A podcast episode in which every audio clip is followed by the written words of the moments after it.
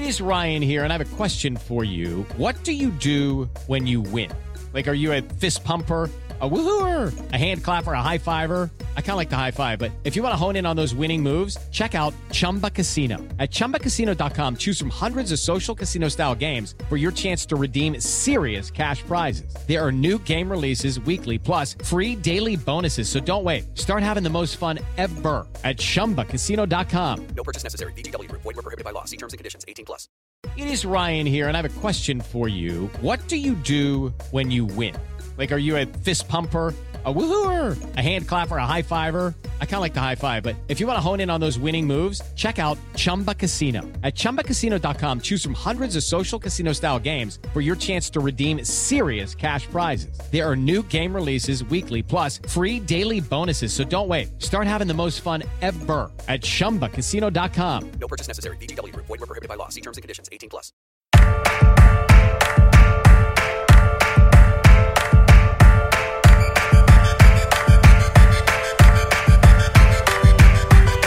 I'm in this world and they made me a monster. And if you Welcome back to 32 fans. I'm Alex Chester.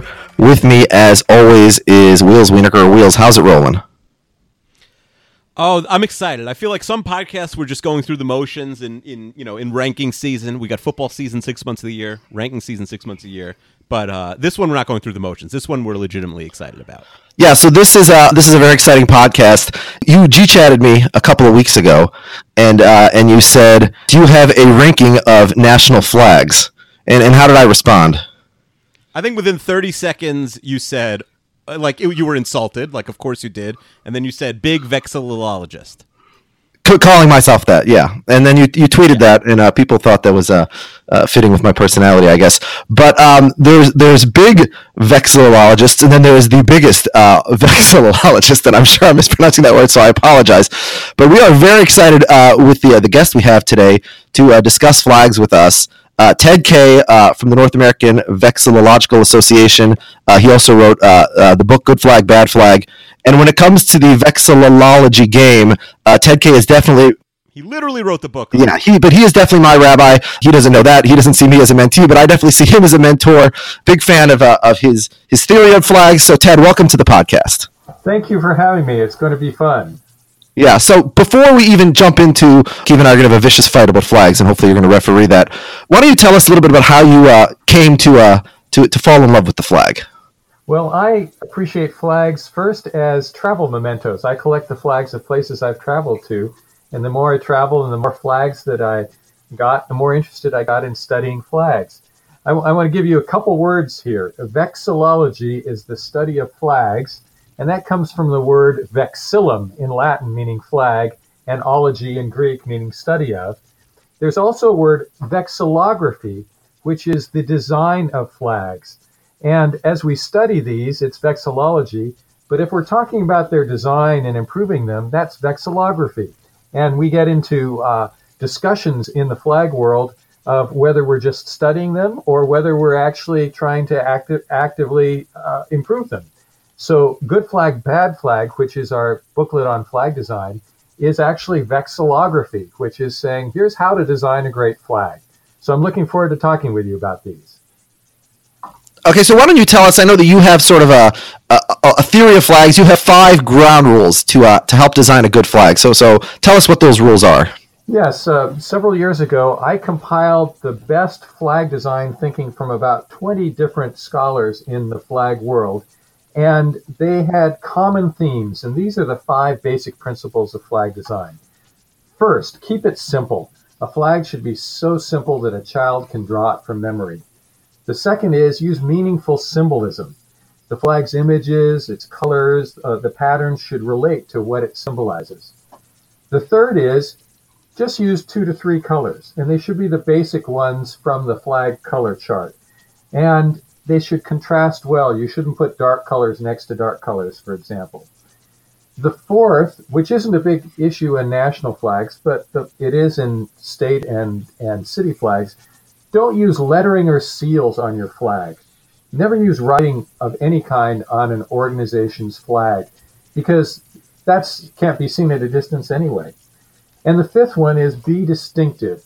you might have a flag that meets all the other four criteria, but so, it's already taken by somebody else. But if you want to show a connection or solidarity or heritage with another group and do that through your flag, your flag can be similar to the other flag. So simplicity, meaningful symbolism, few colors, no lettering or seals, and distinctiveness are the five basic principles of flag design. But there are flags that can be exceptions to these rules and still uh, be uh, pleasing flags, right? Absolutely. Absolutely. All rules have exceptions. Uh, South Africa's flag, for example, uh, designed in 1994 by one of our uh, great vexillologist Fred Brownell, has six colors on it. But it's incredibly meaningful because the six colors are three from the colonial masters, the Dutch and the, and the British, red, white, and blue, and three from the African National Congress, yellow, green, and black. And combining those shows how South Africa had a new vision for its future, uh, reflecting both of those pasts. And spoiler alert, uh, South Africa is a flag, one of the few where Akiva and I are really on the same page. Uh, we have very, very similar rankings. So what we did is Akiva and I both ranked uh, 195 flags. We we took uh, every member state of the UN that includes two uh, non-voting, uh, which are the Vatican, the Holy See, and and and Palestine, the Palestinian uh, organization. Uh, so we did not include, for example, no Kosovo, no England, no Puerto Rico, no Wales, which is a great flag. Uh, Kiva is a huge supporter of ISIS, but uh, we do not have ISIS ranked today. So sorry. Hey, hey, hey. so. Ted, you see what you're. So listen, we had to we had, we had to draw a line somewhere. We have 195. That's quite a lot. So, um, you know, I, I, just want to jump in. There's there's a number of flags where Akiva and I have really big disagreements in our rankings, and so I thought we, would start with those. And, and Ted, you sort of give us your perspective. We, will each uh, we'll each uh, be the lawyer and tell you why we like or dislike this flag, and then you tell us uh, who's right and who's wrong. So I'm going to start okay. with the I'm going to start with two flags which are the biggest gap where Akiva loves them and I hate them, and that is uh, Bahrain and Qatar. So uh, Akiva has Qatar at 17 in Bahrain at 34.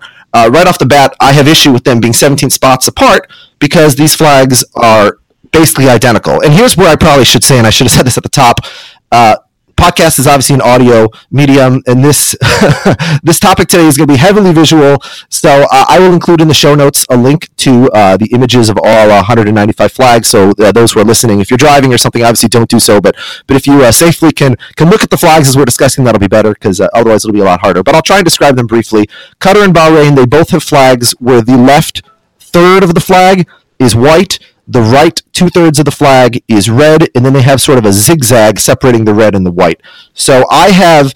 Uh, to me, these are, are very boring flags, and there's nothing particularly uh, you know representative or, or, unique about them. So I have um, I have them actually just directly ahead of flags that are also red and white, half and half, but with no zigzag, which are Poland, Indonesia, and, and, and Monaco, which we can get to later. But I have Bahrain at number 187, Qatar at 186. It's slightly better because its shape is a little more unusual, and the red is a little bit darker, a little more of an unusual red. So uh, Bahrain and Qatar, uh, 186 and 187 for me. But Akiva, you have them at 34 and 17. So tell me, Akiva, why are these such good flags in your opinion? To me, because we just spent a lot of time, Alex, looking at 195 different flags, and one thing that really, uh, you know, one of the main themes, and I'd be very interested in hearing Ted's opinion on this, is that the most common flag is basically three colors you know vertically or or or uh, you know either either left to right or up to down or da- I guess you could look at it either way. Th- basically a tricolored flag that you know might be meaningful and is very nice to that country but is basically the replacement level flag right? So I one of the things I was looking for was originality. And to me the Bahrain flag is so interesting because you have like the you have like the Pac-Man like spikes you know the white spikes going into the red. To me, it's a it's a it's a uh, you know it's a cool flag. Um, look, I, I, agree with you that the the tricolor is sort of replacement level flag, and I have those all ranked, you know, b- well below average for sure.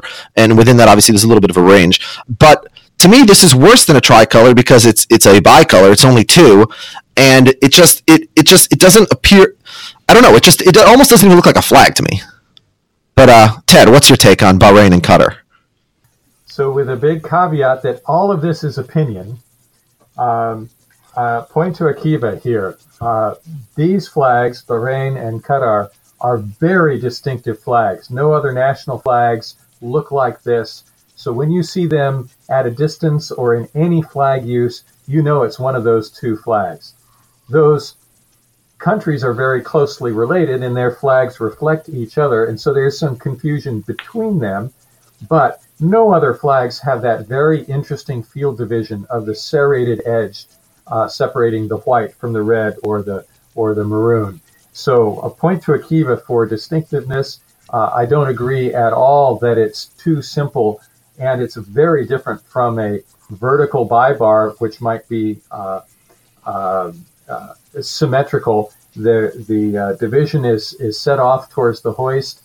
Uh, very distinctive flag, and so I think it. Now Qatar came highly. first, right? So in theory, if we were really going to re-rank them based on originality, right? Doesn't Qatar get the originality points because their flag predates Bahrain? Uh, you could you could do it that way. Yes. Um, uh, the the uh, the other cool thing about Qatar is, or Qatar, I guess is how it's pronounced, is it has the most unusual proportions of any national flag, the longest proportions. The official proportions are 11 units high and 28 units wide. Yeah, and that's why to me it was a little higher than Bahrain. Uh, while I appreciate the fact it is unique, uniqueness in and of itself, I don't think is inherently a virtue if it's not aesthetically pleasing. And to me, it's you know there's these aren't aesthetically pleasing, and and maybe I would have Qatar higher if not for Bahrain having come and copied it, as Akiva says. But um, you know, unfortunately for Qatar, Bahrain did do that, and so it makes um, them both less unique because there's another one just like it. Uh, all right, so but uh, Ted Ted is on Akiva's side on those two. All right, so let's get to uh, the Wait, can we uh, can we, can yeah. we back up for one second? I want to ask Ted a a, a, a, a, more general question, which is so Ted, we discussed the the you know the the very common sort of the tricolored flag with no emblem, you know, equidistant on. I, I don't know if there's a better uh, way to describe them, but I, I, want to know your general opinion on sort of the basic flag. Yes, uh, and uh, full disclosure, my son Mason, when he was 13 presented a paper at the International Congress of Flag Studies on tribar flags. And so he's one of the experts on flags with three stripes. It's either. Do you know how many there are off the top of your head? How many national flags? Well, about 40% of national flags are tribars, uh, horizontal wow. or vertical tribars. And it's actually uh, uh, the standard flag from the 1600s and 1700s was to take the livery colors of the ruling dynasty, usually these were kingdoms, not nations, uh, and put those colors from their coats of arms into flags. And the very standard, uh, standard, I guess that's a, a play on words. The standard standard is the Dutch flag of red over white over blue, which was a model for many other national flags. It's a very compelling design that if you know the colors, if you know the flag, you can recognize it in many uses and at a distance. And so it's a very effective flag.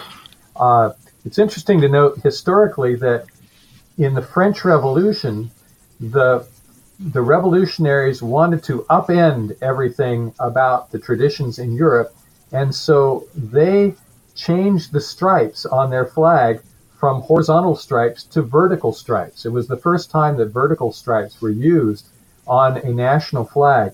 And they used the colors of the city of Paris, blue and red, and the colors color of the monarchy, white, and made the, the blue, white, red flag that we know of France today as a vertical tricolor. And there's tremendous meaning in the verticality. It means it's upending what was going on in Europe at the time.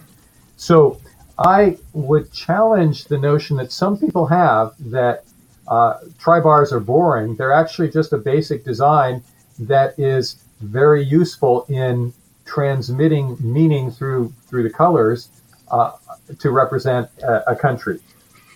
All right. Now, I'm glad you brought up uh, the Dutch because that's actually the next uh, argument we're going to have is about the Netherlands in a second. But I, I just want to ask you a question, Ted. You mentioned your son. Uh, as we said, you know, a, a, a, large part of the year we're primarily a football podcast. We know that a lot of uh, football players and former football players are now saying they would not let their kids play football because of all the risks, uh, you know, especially uh, uh to the brain that can be caused by playing football. Is, I assume there's not a similar thing in the vexillology game where fathers don't uh, want to withhold their children from uh, from becoming vexillologists because of the potential of any mental injuries. I think the mental injury probably occurred first, and that's what led them to be vexillologists. my my there is a genetic My wife component. likes to say that it's vexillology because it's vexing and silly. ah, okay. All right, so let's jump in. The, the next big disagreement Akiva and I have is uh, is the Netherlands and Luxembourg. So uh, my first issue with them is that they have basically an identical flag.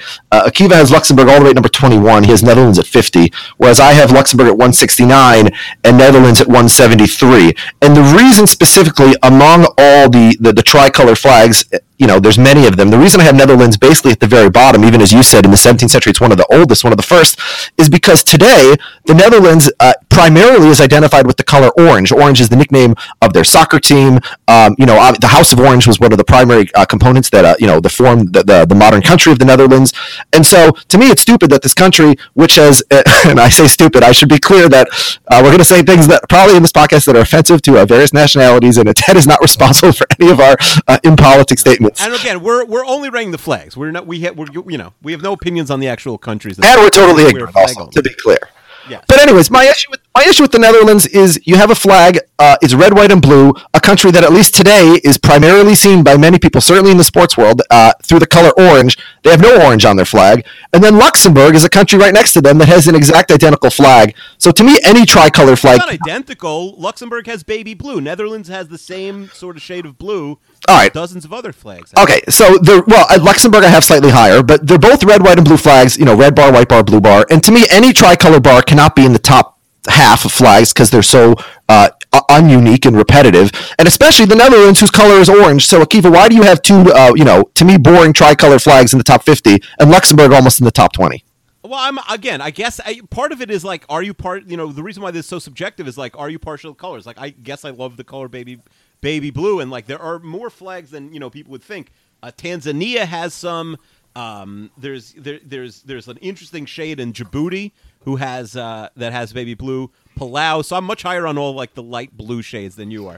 Um, but and you're a big soccer fan, I know that. So I'm sure you, when you think of, of the Netherlands of the Dutch, you think of orange. So what's with this flag? Interesting point. At, I, I also I want to ask like Ted. I don't know if you're a big Olympics guy, but one of uh, particularly in the Winter Olympics, a lot of times you'll see an athlete um, about to win a race and it's not close, so they can actually stop in the crowd and say cross country skiing or biathlon or Nordic combined and take a flag and sort of ski to the finish line with their flag. So one of my main criteria is like are you know is this a is this a memorable and cool flag to sort of drape around yourself and you know and, and sort of dance around after you've won a medal in, in, in, the Olympics or in, or or you know after you've won you know the World Cup or something like is this flag does this flag lead to good uniforms? Does it does it have you know cool cool jerseys in soccer or or sort of like the Olympic sports especially in the cold weather where you're wearing sort of a full bodysuit? So your Netherlands thing is interesting because as you said they they almost like disavow their flag for their national colors and they're orange. Uruguay does that too right? The Uruguayan uh, jerseys have nothing to do with their flag, and if you're really hardcore, you know that Slovenia has like a really interesting shade of green on all of their international uniforms, but I don't. That's not what their flag looks like at all. Okay, so that all having been said, why do you have Netherlands at 50, which means it's in the top, you know, uh, quarter of flags? I don't know. I don't know. We're, we're nitpicking on, on the tricolors. Let's let's talk some of the non-tricolor flags. All right. Well, I just want to hear Ted's perspective. Well, well, let me let me ju- let me jump in and and uh, give you a little history on Netherlands versus Luxembourg because it does mm-hmm. inform your discussion. Uh, you are right that the national sporting color of the Netherlands is orange, and that's because the ruling family is the House of Orange. That's their name, and in fact, the Dutch flag started out being orange, white, blue that was called the prince's flag. It was used in the second half of the 16th century when the Dutch provinces revolted against Spain, and their leader was William of Orange. And so the prince's flag was orange, white, blue, but the problem was the orange faded too much, and it was hard to distinguish at a distance. The, the, the dye technology at the time didn't support orange, and so the orange evolved into being red but originally it was orange. So the Dutch flag did in fact rep- represent that orange color of the of the kingdom. The Luxembourg has a similar flag because it was one of the seven provinces of of the Netherlands. That that's a similarity to show the connection between Luxembourg's history and the Netherlands. It is unfortunate that the only true difference between those flags is the shade of blue because that light blue, uh, unless it's really light, can easily be confused with the Netherlands. But there are historical reasons for those two flags looking similar, and and for the Netherlands not to have orange on the, on its flag. All right, so let's uh, jump to, and I know Akiva said he loves baby blue, so that might be the explanation here. But uh, at number 180 and 181 on my list, uh, near the bottom are Somalia and Micronesia. And the reason for that I, I have these flags so low, to be frank, is these basically look like they're flying UN flags. It doesn't look like a, like a national flag. It almost looks like this was a country that had, and again, totally ignorant here, may not be at all accurate, but the perception when I see this flag is this must have been a country that had a lot of issues internally. The UN had to come and sort of take over things, and then when it was time to choose a national flag, they said, well, let's just take the UN flag and put a star on it. Um, and so that's why uh, Somalia, to me, and Micronesia, they're both light blue flags, uh, where the, uh, Somalia has one star in the center, Micronesia has four stars, uh, forming a diamond in the center. But uh, to me, both of these flags are just when I look at them, I think UN. I don't think you know Somalia or Micronesia. So that's my problem. Uh, Kiva, you have these both in the top fifty, so you seem to be uh, more. Is it just the the baby blue that you like?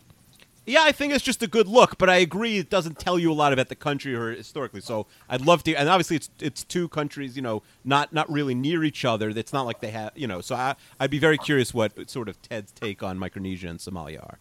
I, I, I give the points to uh, uh, to Akiva on that one.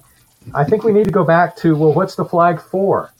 The flag's purpose is to immediately rep- be recognizable as representing the country when seen as a di- at a distance or flapping or or on a TV screen for the, the rankings of the of, of the ski jumpers.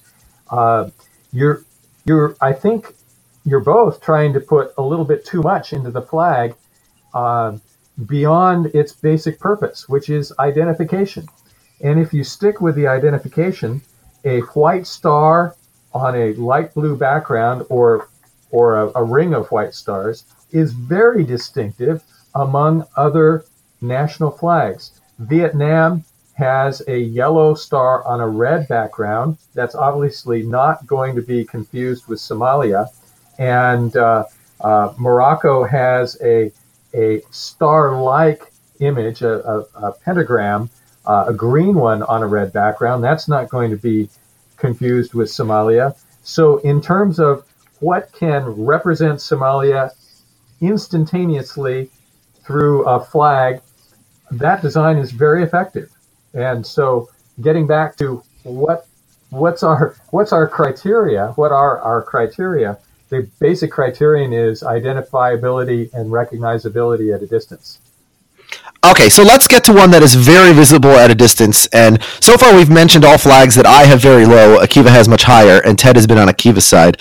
Uh, uh, Ted, uh, uh, not hating on flags the way I am, but let's say a flag that is one of my favorite flags, and Akiva has dead last. He didn't even want to rank it. He said it doesn't even count as a flag. Um, that is the country of Nepal. To me, Nepal, the shape alone, it wins it for this one. Uh, my only issue with with the Nepalese flag is that it has a border around it. I, am not usually a fan of borders on flags. Uh, you know, a, a, flag should be you know should be seen as flapping in the wind, not you know a carpet on a floor. So um, a border I don't usually like, but I love the Nepalese flag. It's so unique. There's a couple of, of state flags, for example, that are pennant shaped, but the double pennant is such a unique shape. Uh, no one will ever confuse the Nepalese flag for anything. It also reminds me, and again, did no research, don't know if this is intentional, but to me, it looks like two mountains. And of course, Nepal is, you know, uh, you know, right, one of the most mountainous regions in the world, and so it, it evokes Nepal to me in multiple ways. I love Nepal. Kiva, uh, you don't even want to consider it a flag. Well, it's not that I don't consider it a flag. It's it's uh, aesthetically, it, most of it is very nice. I ranked it as incomplete because I said uh, they need to finish it. It's only half done. Because you need it to be a square or a rectangle. Well, yeah, it's it's almost like it's it's playing a different sport than the other 190. Okay, so who said who said that they had to follow your rules?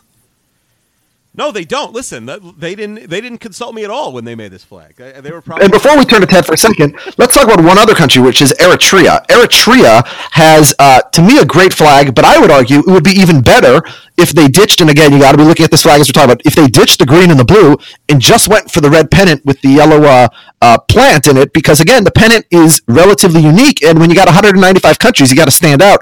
So I wish Eritrea just went for the pennant without the green and the blue, and Nepal. Well, I li- I like the Eritrean flag. Yeah, well, yeah. But uh, I mean, let's let's let's have Ted. Yeah. because, uh, you know, I'm sure he's going to agree with me.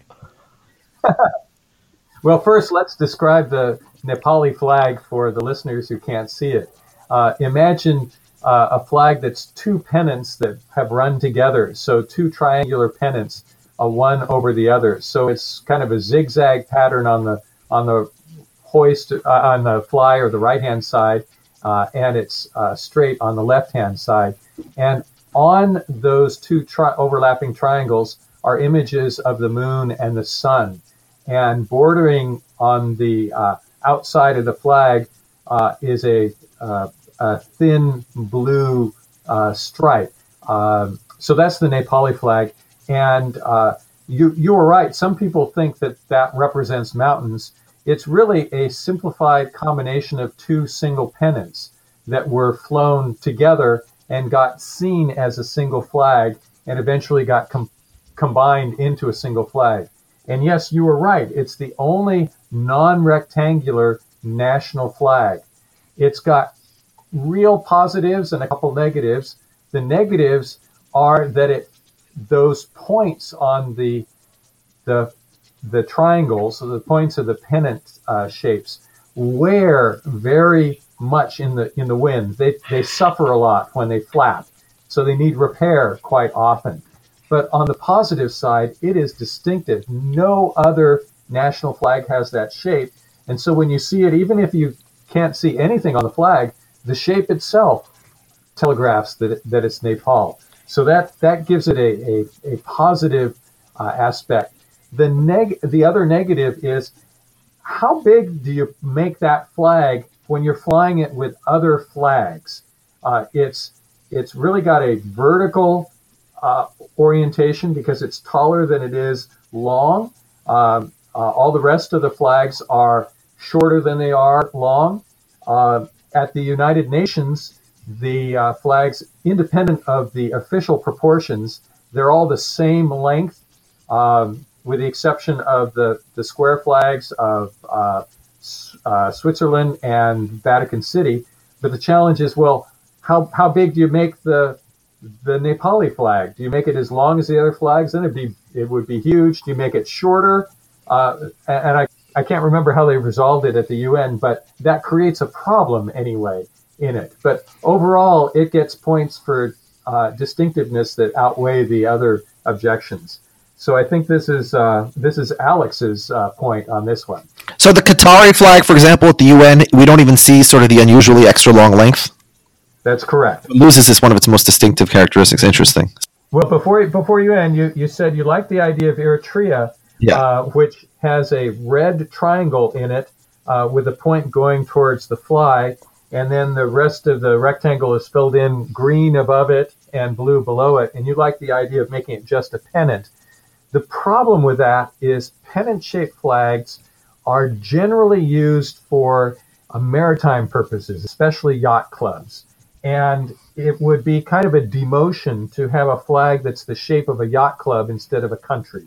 And so, for that reason, I would argue that it's not a good idea for Eritrea just to have the, the pennant. Ohio is the only U.S. state that is pennant shaped, but it's actually a swallowtail. It's got two points, and so it's less likely to be confused with uh, a, a yacht club. And it's also kind of uh, stubby. It's not long and, and pointy, and so it's a very distinctive shape. Also, that uh, can be easily distinguished from uh, other uses of pennant-shaped flags. Do you have uh, Ted? Uh, you know, we're, we're talking national flags, but I guess briefly, do you have a favorite and or least favorite of the U.S. state flags? Um, oh, I, I, I would go with uh, the winner of our our um, survey. We did a survey of state flags uh, several years ago, state and provincial flags in the United States and Canada, and um, uh, New Mexico's design won as the as the the best. Uh, at the time, the worst one was the flag of Georgia, which was a short-term flag. It was changed soon thereafter, but it, it was a compromise flag trying to get the Confederate battle flag off of the state flag, but it didn't remove it completely. It just made it one fourteenth the size.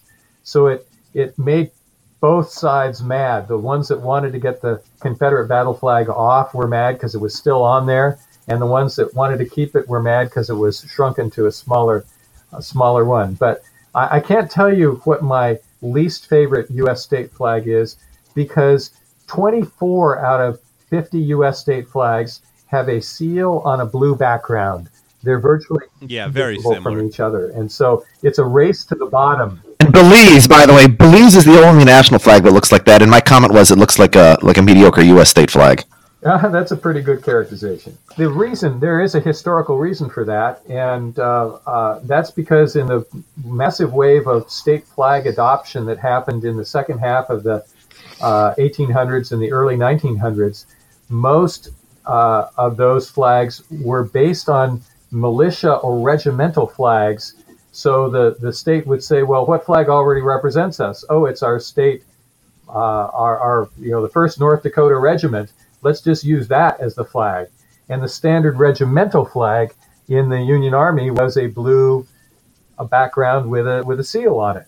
And so that translated into all these uh, uh, SOB flags, as we call them, seal on a bed sheet. The California flag is really. I feel like that's having a day. Also, I feel like that's sort of becoming. And it's an exception to the rule because it says, you know, Republic of California on it, but it's still a cool flag, I think. Well, California's flag was designed by a bunch of drunken Americans who were revolting against Mexican rule, including uh, Mary Todd Lincoln's cousin, I believe, Robert Todd, or, or uh, William Todd. Um, and uh, they were declaring themselves a, a Republican, and that flag is actually a, a historic, a historical relic that is now replicated in the state flag. And so, from a design perspective, of course, we'd say you don't need to write California Republic on it. But from uh, the perspective of honoring the past and the history of that flag, it's a uh, it's a facsimile of a historic object. You mentioned how the pennant is uh, typically, uh, you know, a maritime flag, and it's interesting. There's three countries that, to me, and, and they're all island countries, so I guess that makes sense. My comment to these three flags was that they all looked almost more like, uh, you know, a flag you would see belonging to like like a boat company or a flag you'd see on like a as a logo to like a, a, a polo shirt than a national flag. One of them I won't mention right now because it's Kiev's number one overall flag, and we're trying to build some drama for the end of this this podcast. But the other two, Solomon Islands and Cape Verde, both of them to me like you know you know we start with the solomon islands flag for example uh, akiva has it at number 44 i have it at 124 it just it, you know maybe because it's sort of that pen pennant shape so that's why. But to me it looks like it doesn't look like a national flag. It, it seems almost like as i said almost like a like like a logo you'd find on a, on a on a polo shirt. And and then cape verde is even almost a better example i think because i mean it, it really looks it, it, it, it's it's pleasing somewhat. I don't dispute that, but it looks like it's uh, it belongs on like a on a Ralph Lauren shirt, kind of. So let's describe those. The Solomon Islands flag uh, is divided from the lower left to the upper right with a yellow diagonal stripe, and the upper left corner uh, is blue, and the lower right is green, and in the upper left is five stars. Are five stars uh, arranged sort of like on on on a on a die, um, uh, white stars, and the the uh, Cape Verde uh, flag is a dark blue flag with a stripe across the lower half that's uh, uh, in three parts white, red, white, a horizontal stripe. And then uh, on top of that stripe is a ring of, I guess, about eight or ten uh, uh, gold stars that are pretty hard to see, actually, uh, which uh, makes it a, a less attractive flag. But the fact that the stripe is offset downward makes it look unusual, and I think that's what what uh, drew your uh, negative aesthetic review of it. Let's talk about a flag that I think is interesting because I think it meets all your rules for a good flag. But yet Akiva and I both have it. We have it ranked almost identical. I have it at 132. He has it at 127. So we're almost identical. Uh, the flag is Greece. Greece is definitely iconic. It's definitely unique. It's definitely it's only two colors. It's simple to draw. Doesn't have words. Doesn't have emblems. A child could draw it.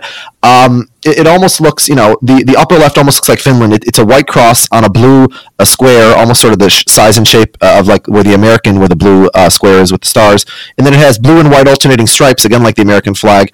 Um, but there's something, and maybe Keith can explain also why, even though it, it follows all the rules, I just aesthetically I don't like the Greece uh, the Greek flag. What about you, Akiva?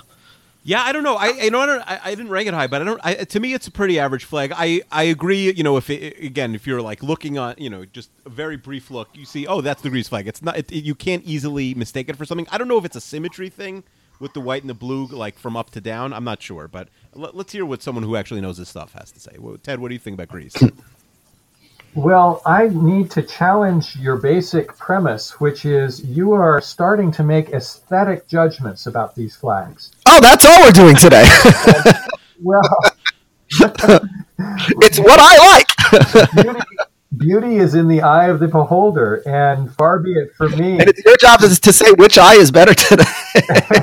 well, far be it for me to tell you what's more beautiful or more more pleasing aesthetically. My role is to help you understand how the basic principles help the flags meet their basic purpose, which is identifiability and recognizability. Um, now, I can I can share my aesthetic opinions as well, and I'll mix them as we respond. But my, my point is that if we just if we're talking about aesthetics, there there's no way to judge winners and, and losers. But uh, uh, the Greek flag, let me let me I mean, uh, Ted, I'll, I'll just interrupt to say that there's uh, there's one individual who uh, uh, part of his rise to fame, and now uh, for better or for worse, um, emphasis on the letters in the White House is judging aesthetics of, of people. So at least we're only judging flags. Well, that works for some. Um, Yeah. The Greek flag is very distinctive. There, there's no other national flag that has both that cross in the corner and the stripes. In fact, the the, the last time there was a, a flag around that I can think of that looks similar to that, it's the what we call the Grand Union flag, the predecessor to the national flag of the United States, which had the British Union Jack in the corner and the uh, red and white stripes in the field, also known as the Continental colors. Uh, but Greece's flag um, is distinctive. None of the other national flags have that design, so even if it were in grayscale, you could recognize it. And also, the color blue is this medium blue, not a dark blue, and that's very, very much associated with Greece. If you've ever been to a Greek restaurant, you know they always have that same blue and white color scheme. And so the, Yep. the Greek flag wins on on uh, on the, on that scale. Aesthetically, I can't judge it, but let me just share an, an anecdote. A couple of years ago, I was honored to be asked to be the technical advisor to the National Flag Committee of Fiji, and I was named a member of that committee when it looked at possible replacements for the current national flag of Fiji. And I led the uh, committee of, of 12 other members through an exercise to uh, evaluate what they thought should be the criteria for a national flag. And what I did to start that exercise was to put a poster up on the wall of all the national flags. And I purposely put it uh, far enough away from the table where the committee was meeting so they had to sort of crane their necks to see the flags. And then I asked, which flags do you like the best? And uh, only the best designed flags popped out that they could actually recognize them and uh, and name them. And so they were naming Japan and Canada and Germany and Greece because they could identify those at a distance. And so that's a, a, a pretty good uh, empirical support for this way of judging the flags. So, with my uh, uh, uh, declining to participate in aesthetic judgments, uh, I I would support uh, the uh, the high ranking of Greece. Now, spoiler alert, uh, you mentioned Fiji. That's my dead last flag, and, and my note was someone really needs to uh, form a committee to fix this one. Uh, why don't you? What, what is the what is the status of uh, the, the the Fijian efforts to uh, get a better flag? They are suspended at this point. Uh, a couple things happened.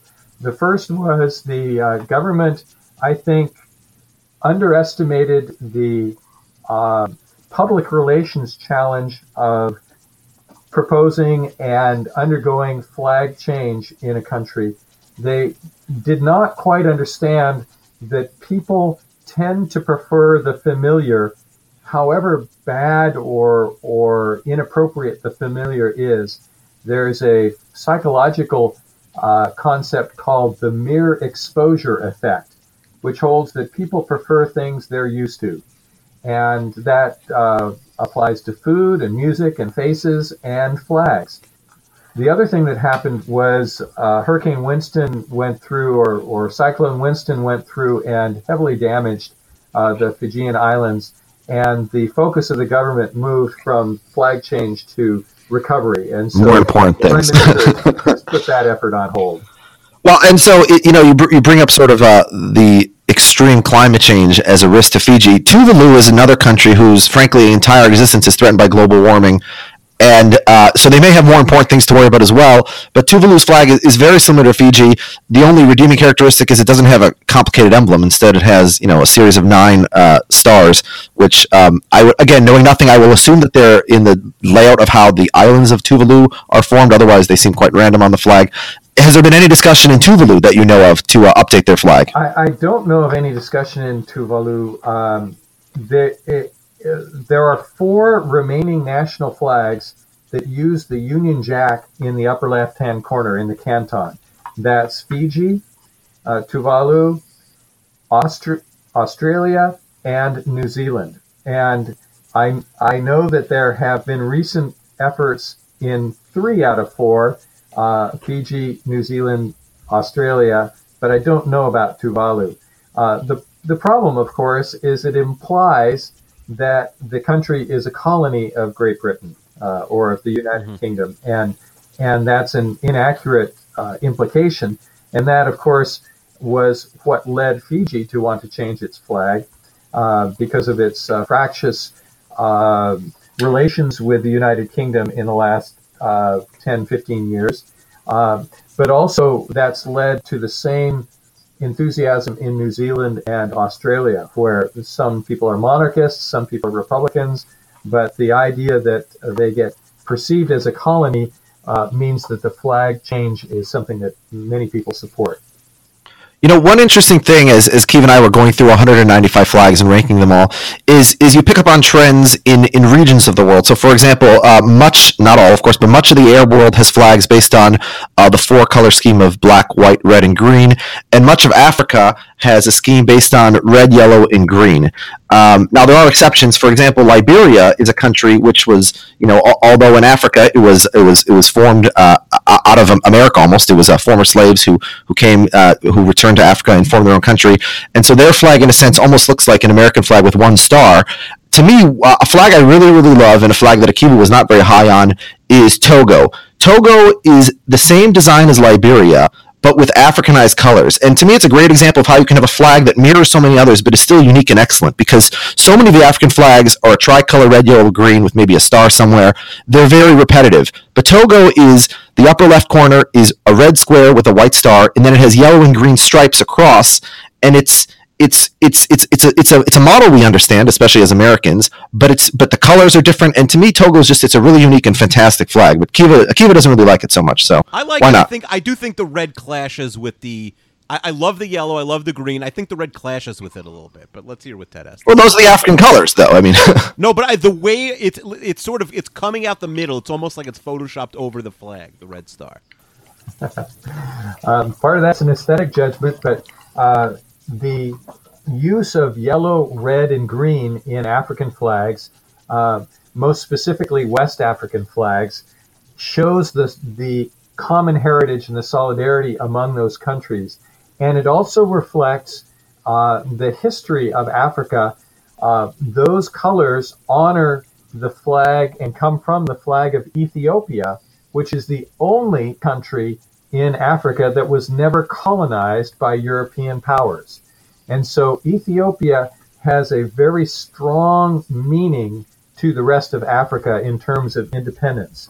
And so uh, even if you don't know which country the flag represents, if you see a flag that's red, yellow, and green, you can be pretty confident that it's in West Africa. And you're right, Togo is an unusual uh, uh, arrangement of the components. It's not a, a tribar or or uh, uh, uh some other geometric geometric combination of stripes. It's actually stripes with a, a canton. Um, personally, aesthetically, I would have not used a white star, but probably a yellow star to keep it to three colors. But Togo uh, combines the best of both the the common colors of West African flags and an unusual design. So high points to Togo. Let me ask you, Myanmar, which is in you know formerly known as Burma, which is uh, you know near Thailand and Vietnam in East Asia, has a flag that if you didn't know, you would assume is an African flag with red, yellow, and green, and then a white star across it. So it almost seems like the the Myanmarian flag is in the wrong part uh, of the uh, world.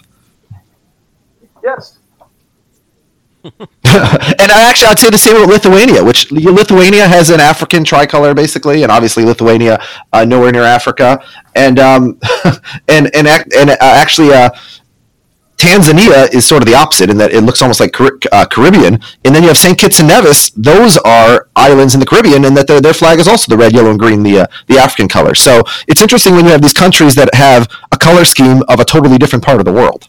That's right, and that and that uh, can can cause issues. There there are times, uh, for example, um, uh, Haiti and Liechtenstein uh, at one point had exactly the same flag, and uh, Haiti had it first, and uh, Liechtenstein was asked politely to change its flag so that it didn't look exactly like Haiti's flag. And what did the Liechtensteinians say? Uh, they put a crown on their flag to represent their classic, classic Liechtenstein.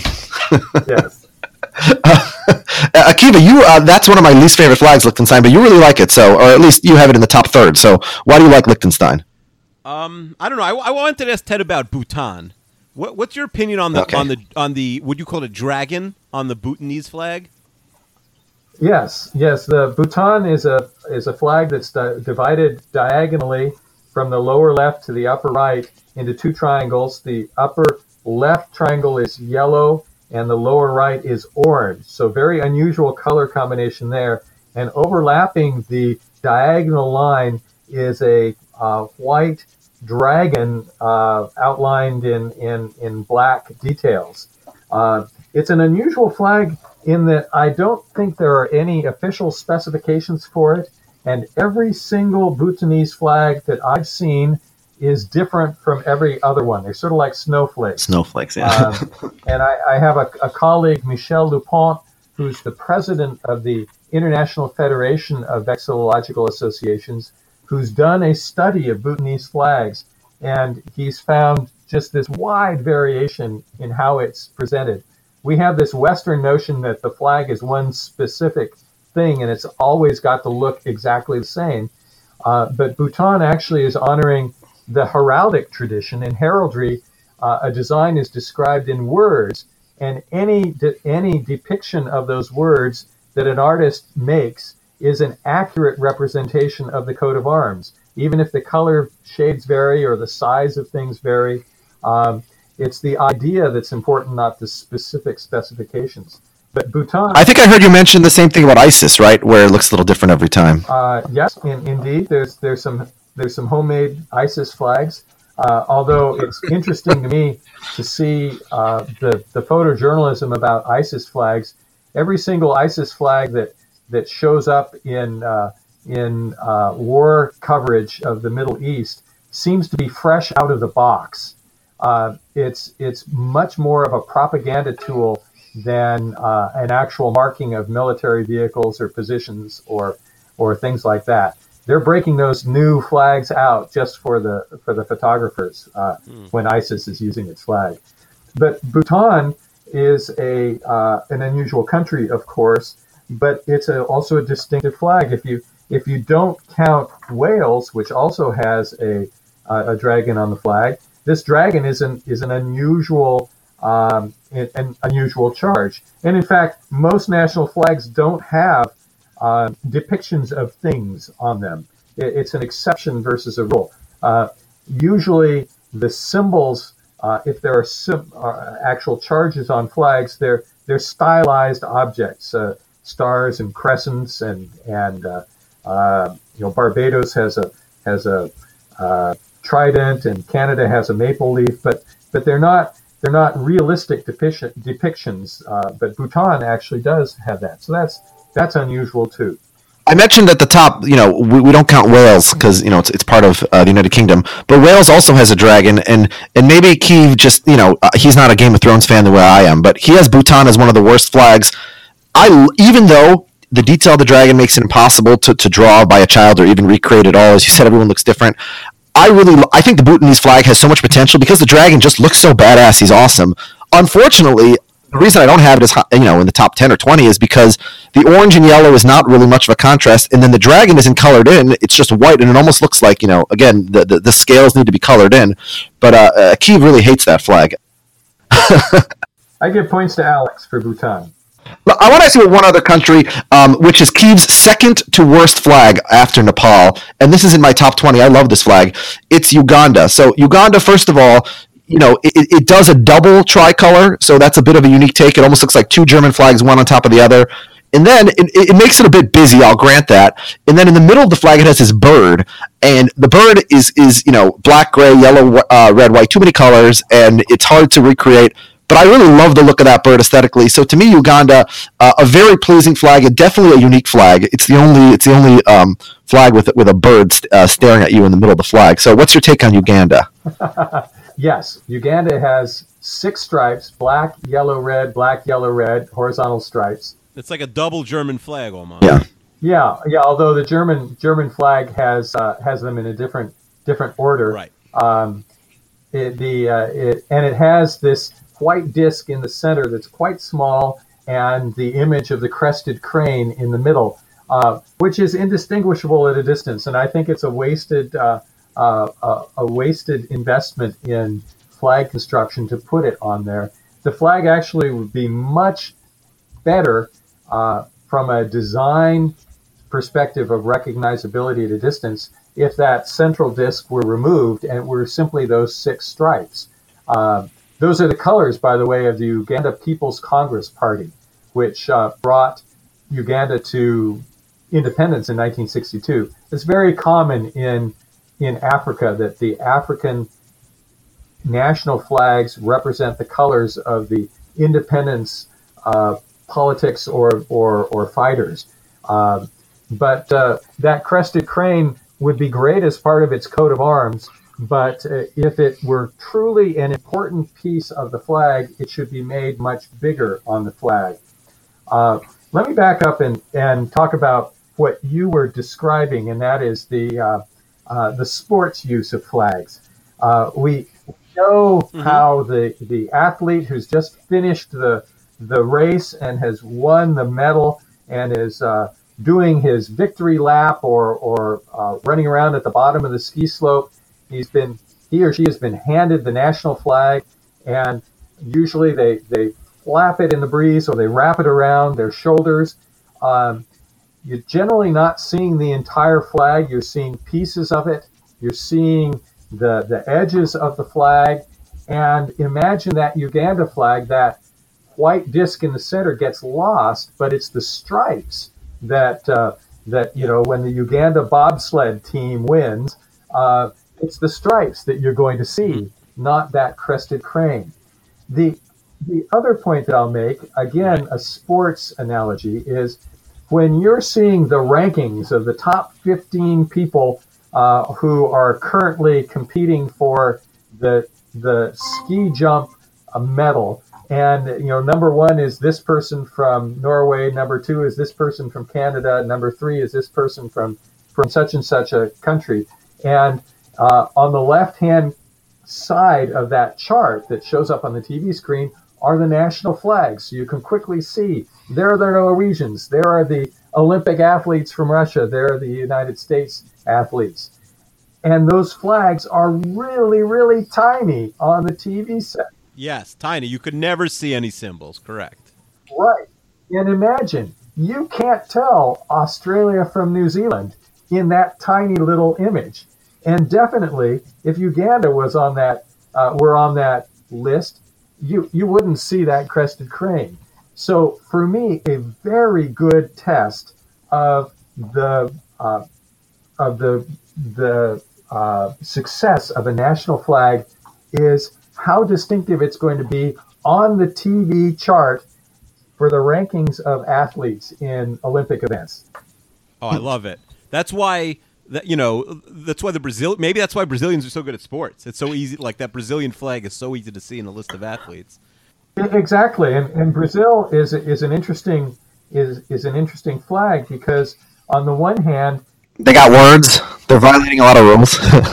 it, it's got words, it's got very com- complex stuff to it, but uh, that's all confined to a central disk of blue that's in the center. And in its simplicity, the Brazilian flag is this wonderful combination of three different objects, three different colors overlaid over each other. So there's a green background, a green rectangle, and then within that green rectangle is a yellow diamond that doesn't quite go to the edges of the flag. So it's it's inside the borders of the flag, a green yellow diamond, and then on the yellow diamond is a blue disc and dark blue disc. So dark blue on yellow diamond on green, fantastic design. Nobody, no other national flag looks like that.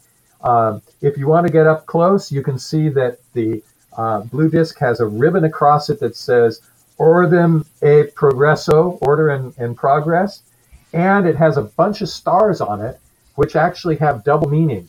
Uh, there's a star for each state in Brazil because it's the United States of Brazil, and the stars are arranged to show what the sky looked like over Rio de Janeiro on the night of independence of Brazil in the 1800s. That's cool. I don't want you to get in trouble with the NRA here, but uh, I'm definitely on board with, uh, with with banning all with banning all guns, at least from flags. To me, when you have a weapon on your national flag, you're kind of not sending a message of, of peace and prosperity to your neighbors. It's one thing to Yes, you're going to talk about Mozambique, right? yeah, look, it's one thing to have a sword or a knife, and I've heard some of these, you know, Second Amendment uh, absolutists saying, "Oh, you know, you can also kill people with a sword. Should we ban those?" But when you have a literally, when you literally have a Kalashnikov rifle on your national flag, the, the the message I'm getting is this is like a corrupt third world dictatorship that is that is not going to be like the friendliest of neighbors. So, uh, you know, what's your take on having a any kind of weapon? You know, there's a lot of there's a few. Saudi Arabia also has has has a, has a knife, for example. But yeah, but but Mozambique is going with the machine gun. So. That's right. Uh, Mozambique has a, a AK-47 on on their flag, crossed with a, a O or something like that. And a book. There is a book. There is a book. To be fair, There's a lot going on. It's like somebody's living room in that flag. the book might be a list of people they've shot. So I'm not sure. so uh, I'll answer this on two levels. First, uh, the easier answer is the design level, and the design level is those details of the the gun and other items that are in black superimposed over a yellow star on a red triangle on the Mozambique flag are indistinguishable at a distance, and they are worthless in terms of making an effective national flag design. So my take from a design standpoint is they're too small to matter. Take them off anyway. Uh, from the larger uh, issue of should a nation show weapons on its flags, uh, I will note that yes, there are uh, uh, guns not just on Mozambique. Guatemala has uh, has 18th century or early 19th century rifles on its flag. Oh yeah, uh, crossed. harder to notice though. Uh, but they're also small and, and ineffective from a design purpose. Uh, but also, yes, there are swords uh, on on flags. There are spears on flags like Swaziland uh, and shields. Uh, Kenya uh, has a shield and and uh, spears as well. Um, but But but but if I can cut in here, I think that like the Maasai shield on on the Kenyan flag and and and also frankly on the Swaziland flag is not really is part of their cultural heritage. You know, the the Maasai tribe, whereas a, a, a, a machine gun on the Mozambique flag is not like the machine gun has. I mean, I'm I'm sure it has had an unfortunate impact on that country's history, but it's not like it goes back you know several generations or centuries. Well, but I, I would say, who who am I to judge what Mozambique wants to use as representing its uh, its uh, culture? Um, Well, I'm sure there's some Americans who would like to stick a big machine gun on our flag also. uh, certainly, certainly, and if if a now the, the problem is, I don't think uh, the people of Mozambique voted on this. I think it's the the people who, Yeah. who gained power who uh, put the flag in place, and that's the usual course in uh, national flags. The the only time I've ever known that there was an actual plebiscite or referendum on a national flag was New Zealand a couple years ago, and the people by a narrow margin voted to keep the national flag and not uh, replace it uh, with a new proposal. But generally, it's the government that puts the flag design in place, and I think that's the case in Mozambique. But uh, yes, just as as a, as a regular person, uh, I'm I will join with the others who who kind of say, well, that's kind of weird to have an uh, an, a Kalashnikov on on your national flag, but it's really their choice how they want to be represented. There's an interesting corollary here in the United States. Uh, do the citizens of Mississippi want to represent themselves with a Confederate battle flag as a major graphic component of their flag? I would argue that Mississippians get to choose what they use to represent themselves. The rest of us get to choose whether we like that or not. Um, and in fact, when Georgia had a big Confederate battle flag as two thirds of its state flag, it was facing the the prospect of an NAACP called boycott uh, for state conventions and uh, sporting events. And so, if Georgians said this is how we want to represent ourselves, that's their right. But others could say, if you represent yourself that way, here's how we're going to respond to you. In my state of Oregon, there is a display at the state capitol in Salem of U.S. state flags. There are 50 flagpoles and there are 49 flags flying. The Oregon legislature now refuses to fly the state flag of Mississippi because it has a Confederate battle flag on it. Interesting challenge of how they want to represent themselves and how others respond to that representation. That is interesting. I would say that uh, the Oregon legislature should also consider not flying the Maryland state flag, but for totally different reasons. I have uh, I have one I have one more question for you. It's um there's only three flags that I have in the top 60 with text on them. One is Brazil, which we already spoke about, and the other two are Saudi Arabia and Iran. Now, Saudi Arabia, and the reason I want to ask you about those two is Saudi Arabia actually violates two of my rules. It has both text and it has a weapon, and I have it at number 59. And then Iran has text as well, and it's actually text that's even hard to read because it's white on, on uh, shading into the white on white. Um, the reason that I have, and I have that one at 53, Akiva has those two in his bottom five, so he hates Iran and Saudi Arabia. The reason I really like them, even though they have text, The flags. The yeah, flags. yeah, the flags. uh, uh, oh, you're totally supportive of the Iranian government. Wait, wait, wait. Let's not get into governments here. the reason that I like those two flags, even though they have text on them, is because to me, and you know, we can start with the Saudi flag. It's text, but it's it's very beautiful calligraphy. Honestly, um, it's I'm sure it's hard to repeat also, um, uh, unless you're you know an, an Arabic calligrapher. But to me, it's it's it's it's it's beautiful and artistic, and it's not just you know block letters. And then Iran also, Iran on the one hand almost looks like a stereotypical tr- uh, tricolor flag, you know, like the the Italian, you know, in many many other countries, red, white, and green. Um, and then but then it has the, and then as a symbol, of course, in the middle. But then it has this this this beautiful text that's like calligraphy, basically. And so in each case, to me, it's an exception to the rule because it's very beautiful and it's not just block letters. So what's your take? Can there be an exception to the no text rule?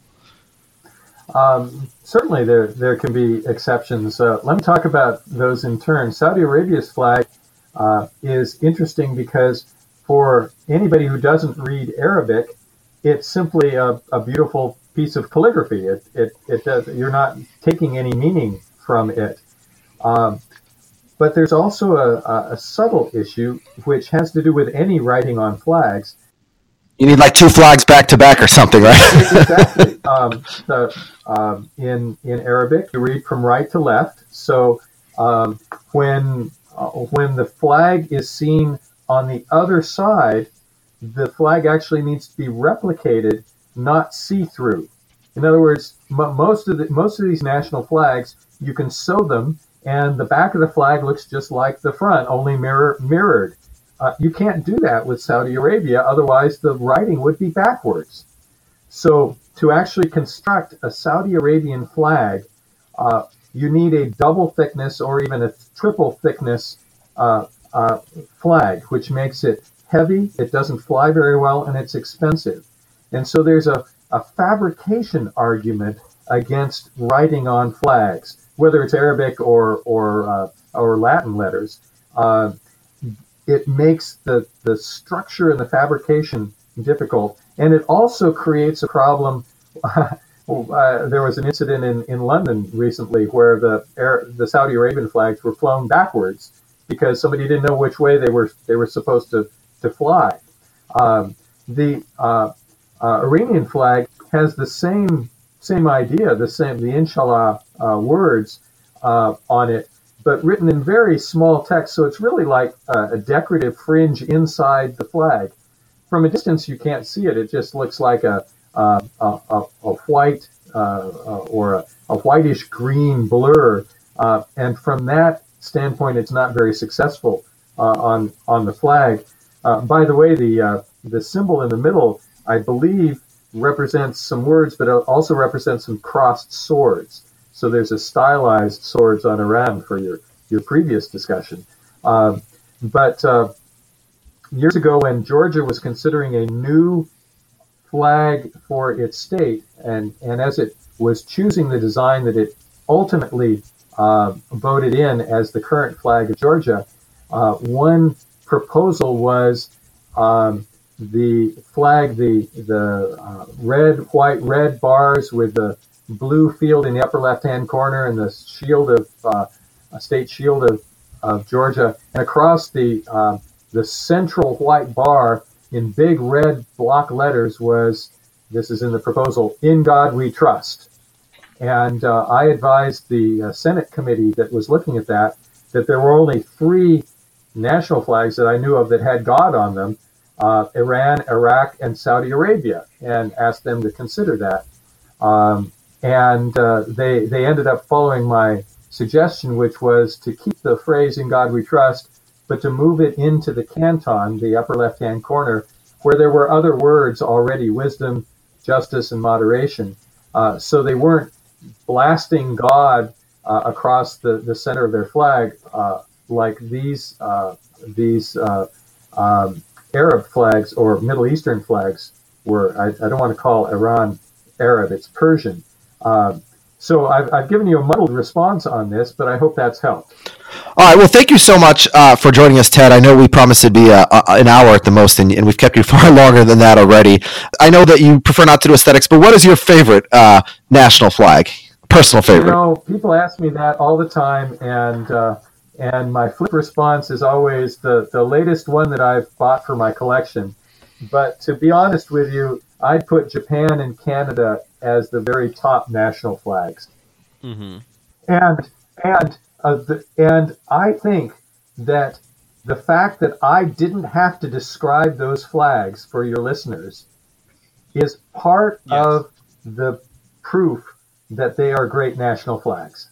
True. Although we do have some very dumb listeners, so you probably should have described. I think you I probably agree. don't have any dumb listeners.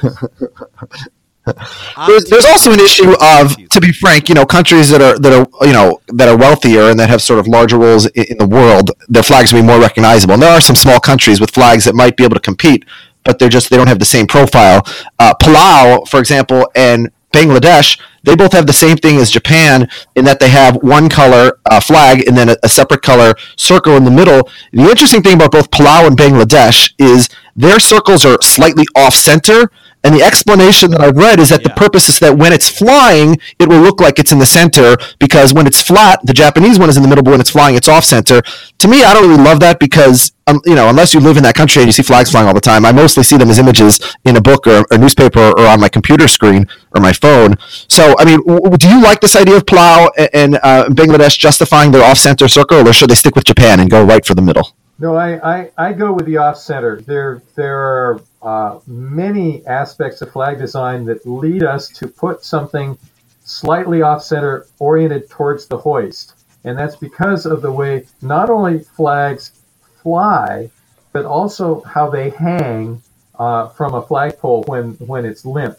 And so you see most of the action uh, on many flags towards the left hand side, towards the, the mast, uh, as opposed to towards the right. There's uh, another practical point here, and that is when flags are used and they flap in the breeze, they get wet, they get dirty, and they start to fray on the far end. The easiest thing to do is to cut off the frayed part and hem it again. and the Japanese flag is immediately off center uh, towards the towards the fly once it starts getting hemmed. But the Palau flag and the Bangladesh flag have some extra fabric on the end to work with to uh, to hem. Uh, so from a practical standpoint, it's good to have uh, a little bit of extra meat to the to the far right end of the flag.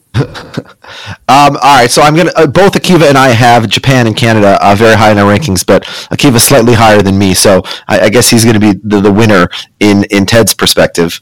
Well, I think that when you're you're judging about a, uh, 200 flags, the idea of a specific winner or top one, two, three uh, is a little bit too precise. I think you you have to look at the top 10 or the top 20. Yeah. Ted, this is it's hot take season. Ted, we have to we have to. You know, I know we sports need the people like spiciest, one winner. hottest possible takes. You're coming in, Ted. You're coming in with these facts and logic and information. Our listeners, they haven't heard it in a long time. I'm That's not what they tune into this podcast for. Yeah, for sure. No. So uh, I'll, I'll I'll I'll leave you with uh, with a comment. Uh, you know, the Swiss flag is this is the is the only national flag, if you don't count the Vatican City, that's a square rather than a an oblong rectangle, um, and it's got a big white cross on a red background. Uh, so uh, the joke is somebody asked Roger Federer uh, how he liked being from Switzerland, and he said, "Well, the flag is a big plus." And Roger Federer is like like such a dad, so uh, that works as a dad joke. Yeah. Yeah, that is a dad joke, and he uh, does have a bunch of kids. All right, well, Ted, thank you so much for joining us. Thank you so much. This was really amazing. You really. you- Expertise, as Akiva says, our listeners are going to be confused by, by, by facts and, and logic, and You taught us so. Yeah. Like honestly, there's like now. Now I feel like I have so many follow up questions and things to search. I'm, you know, like uh, we we could have done this for ten hours. well, Kiva, buy buy good flag, bad flag. It's been fun, and I look I look forward to the next round. yes. All right, Uh, and so your book is called Good Flag, Bad Flag, and it's available on Amazon. correct. It's a 16-page pamphlet, and uh, it is on Amazon for I think three bucks. Wow. All right. Thank you so much, Ted. I really, uh, we really appreciate your time. This was great. Happy to help. Thank okay, you very Ted. much. Talk to you later. Thank you. Bye bye. Okay, Akiva. So that was awesome. Ted has educated us on a bunch of flags. I feel like uh, you were a bit too reticent to to fight with me in front of a guest who's actually, you know, cultured and, and educated and knows what the hell he's talking about. I mean, you're like making ISIS jokes and something. I don't know what this guy does. Like he could be, you know, uh, he like we're inviting him to our house, or you know, and, and then we're sort of like, you know, we're gonna we're gonna get racy. I, I feel like let's do that on our own right now. Yeah, in my house, I act. On my house, I act. Okay, fine. So let, let's jump right into the raciness. Wait, can we can we can we give a shout out quickly before we get into the miscellaneous? Before we get oh, so this idea was completely Colin Stone's. Colin Stone uh, DM me and said, "Hey, do you have do you guys have flag rankings? It seems like a very 32 fans thing." And I hadn't even thought about it. We people had mentioned a bunch of times if we ranked countries, like all the countries of the world, Yeah. but to me, there's there's really no upside in doing that. Yeah. Um, and obviously you would have had Iran first anyway. but I think the uh, to me like there's no um you know like the, no one's getting hurt here so this was such a fun idea so uh props to Colin Stone for thinking of it yeah what were you saying Thank you, Colin. Well, I want to say so. I was actually I, I watched uh, Icarus, the documentary that won Best Picture at the Os- uh, the best documentary at the Oscars last week. Have you seen it? Yeah. No. Uh, it's shocking to me you haven't seen it. It's a Netflix documentary all about uh, the Olympics. So I'm shocked you haven't seen it. You should definitely go see it. Yeah, right I'm away. not so into doping. well. Like worse- I don't. It it it it's like uh, it. I don't know. It bores me doping. Well, it's anyways, it's a really good movie, but there's a ton of I'll Russian check it out. flags in that movie, obviously. And the Russian flag, this really gets me. Like Russia is a global superpower, and it replaced an evil flag with an overly boring one. Like I understand the Soviet flag was bad; it was the same as China, which most people would agree is a terrible flag. I'll get to your opinions on China later. Uh, but now Russia, one of the most important countries in the world, and its flag is not instantly globally recognized the way America or Britain or Japan or China. Yeah, definitely That's all you need to know about how weak this flag is. Yeah, and we're on the exact same page here. I have it at 130. You have it at 121. That's you know we're we're we're in lockstep. The Russian flag stakes. Yeah. All right. So so then let me talk about another country with a similar problem, Germany. Uh, say what you will about the tenets Hmm. of National Socialism, but at least they understood branding. The Nazi flag was an icon. This Yeah. thing. By the way, very appropriate. This is the uh, anniversary of the Big Lebowski coming out. 20 years. So. ah, nice- okay. nice so reference. yeah, there's my reference. that's today. But the Nazi flag was an icon, so much so that people in random countries around the world, like America, are still running around getting it tattooed on their face. But like this flag is so boring; it's just you have different friends than me. right? Yeah. By the way, I do need to say there's enough black and red in the German flag that, as a Jew, I'm still a little bit nervous that this is a little bit too much like the yeah, it's intimidating. Oh no, qu- no question.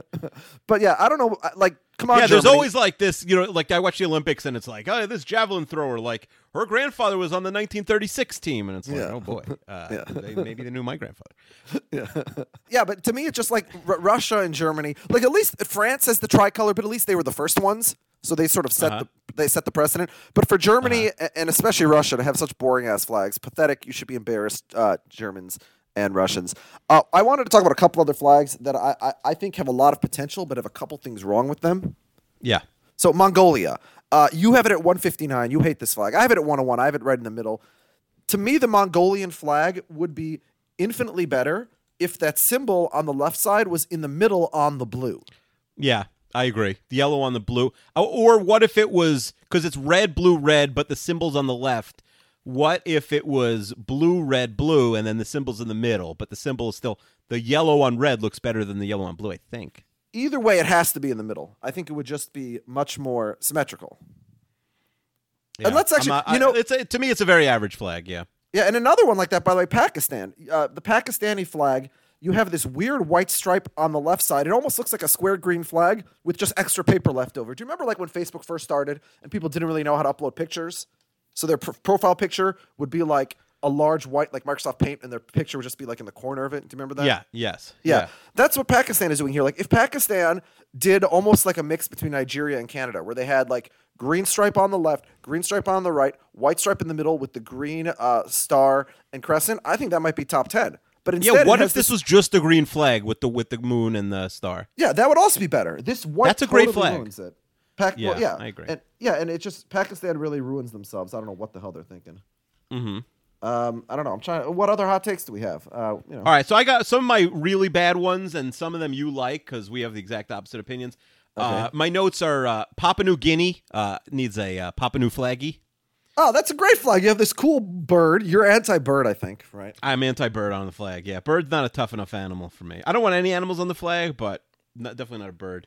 Okay. Uh, Philippines looks like somebody spilled on it. I- I'll say, well, I don't really love the Philippines either. I to me, the Philippines would be higher if there were fewer gold elements in the white triangle. Like Yeah. they had a meeting and somebody said, "Let's put stars on here," and somebody else said, "No, no, let's put the sun on here," and then they just decided to do all of it, and it's too much. Yeah. Uh, Turkmenistan, it looks like like five different buffs from Survivor on the left side. it's just like a lot of it's a lot of like it's a lot of buffs on the left side.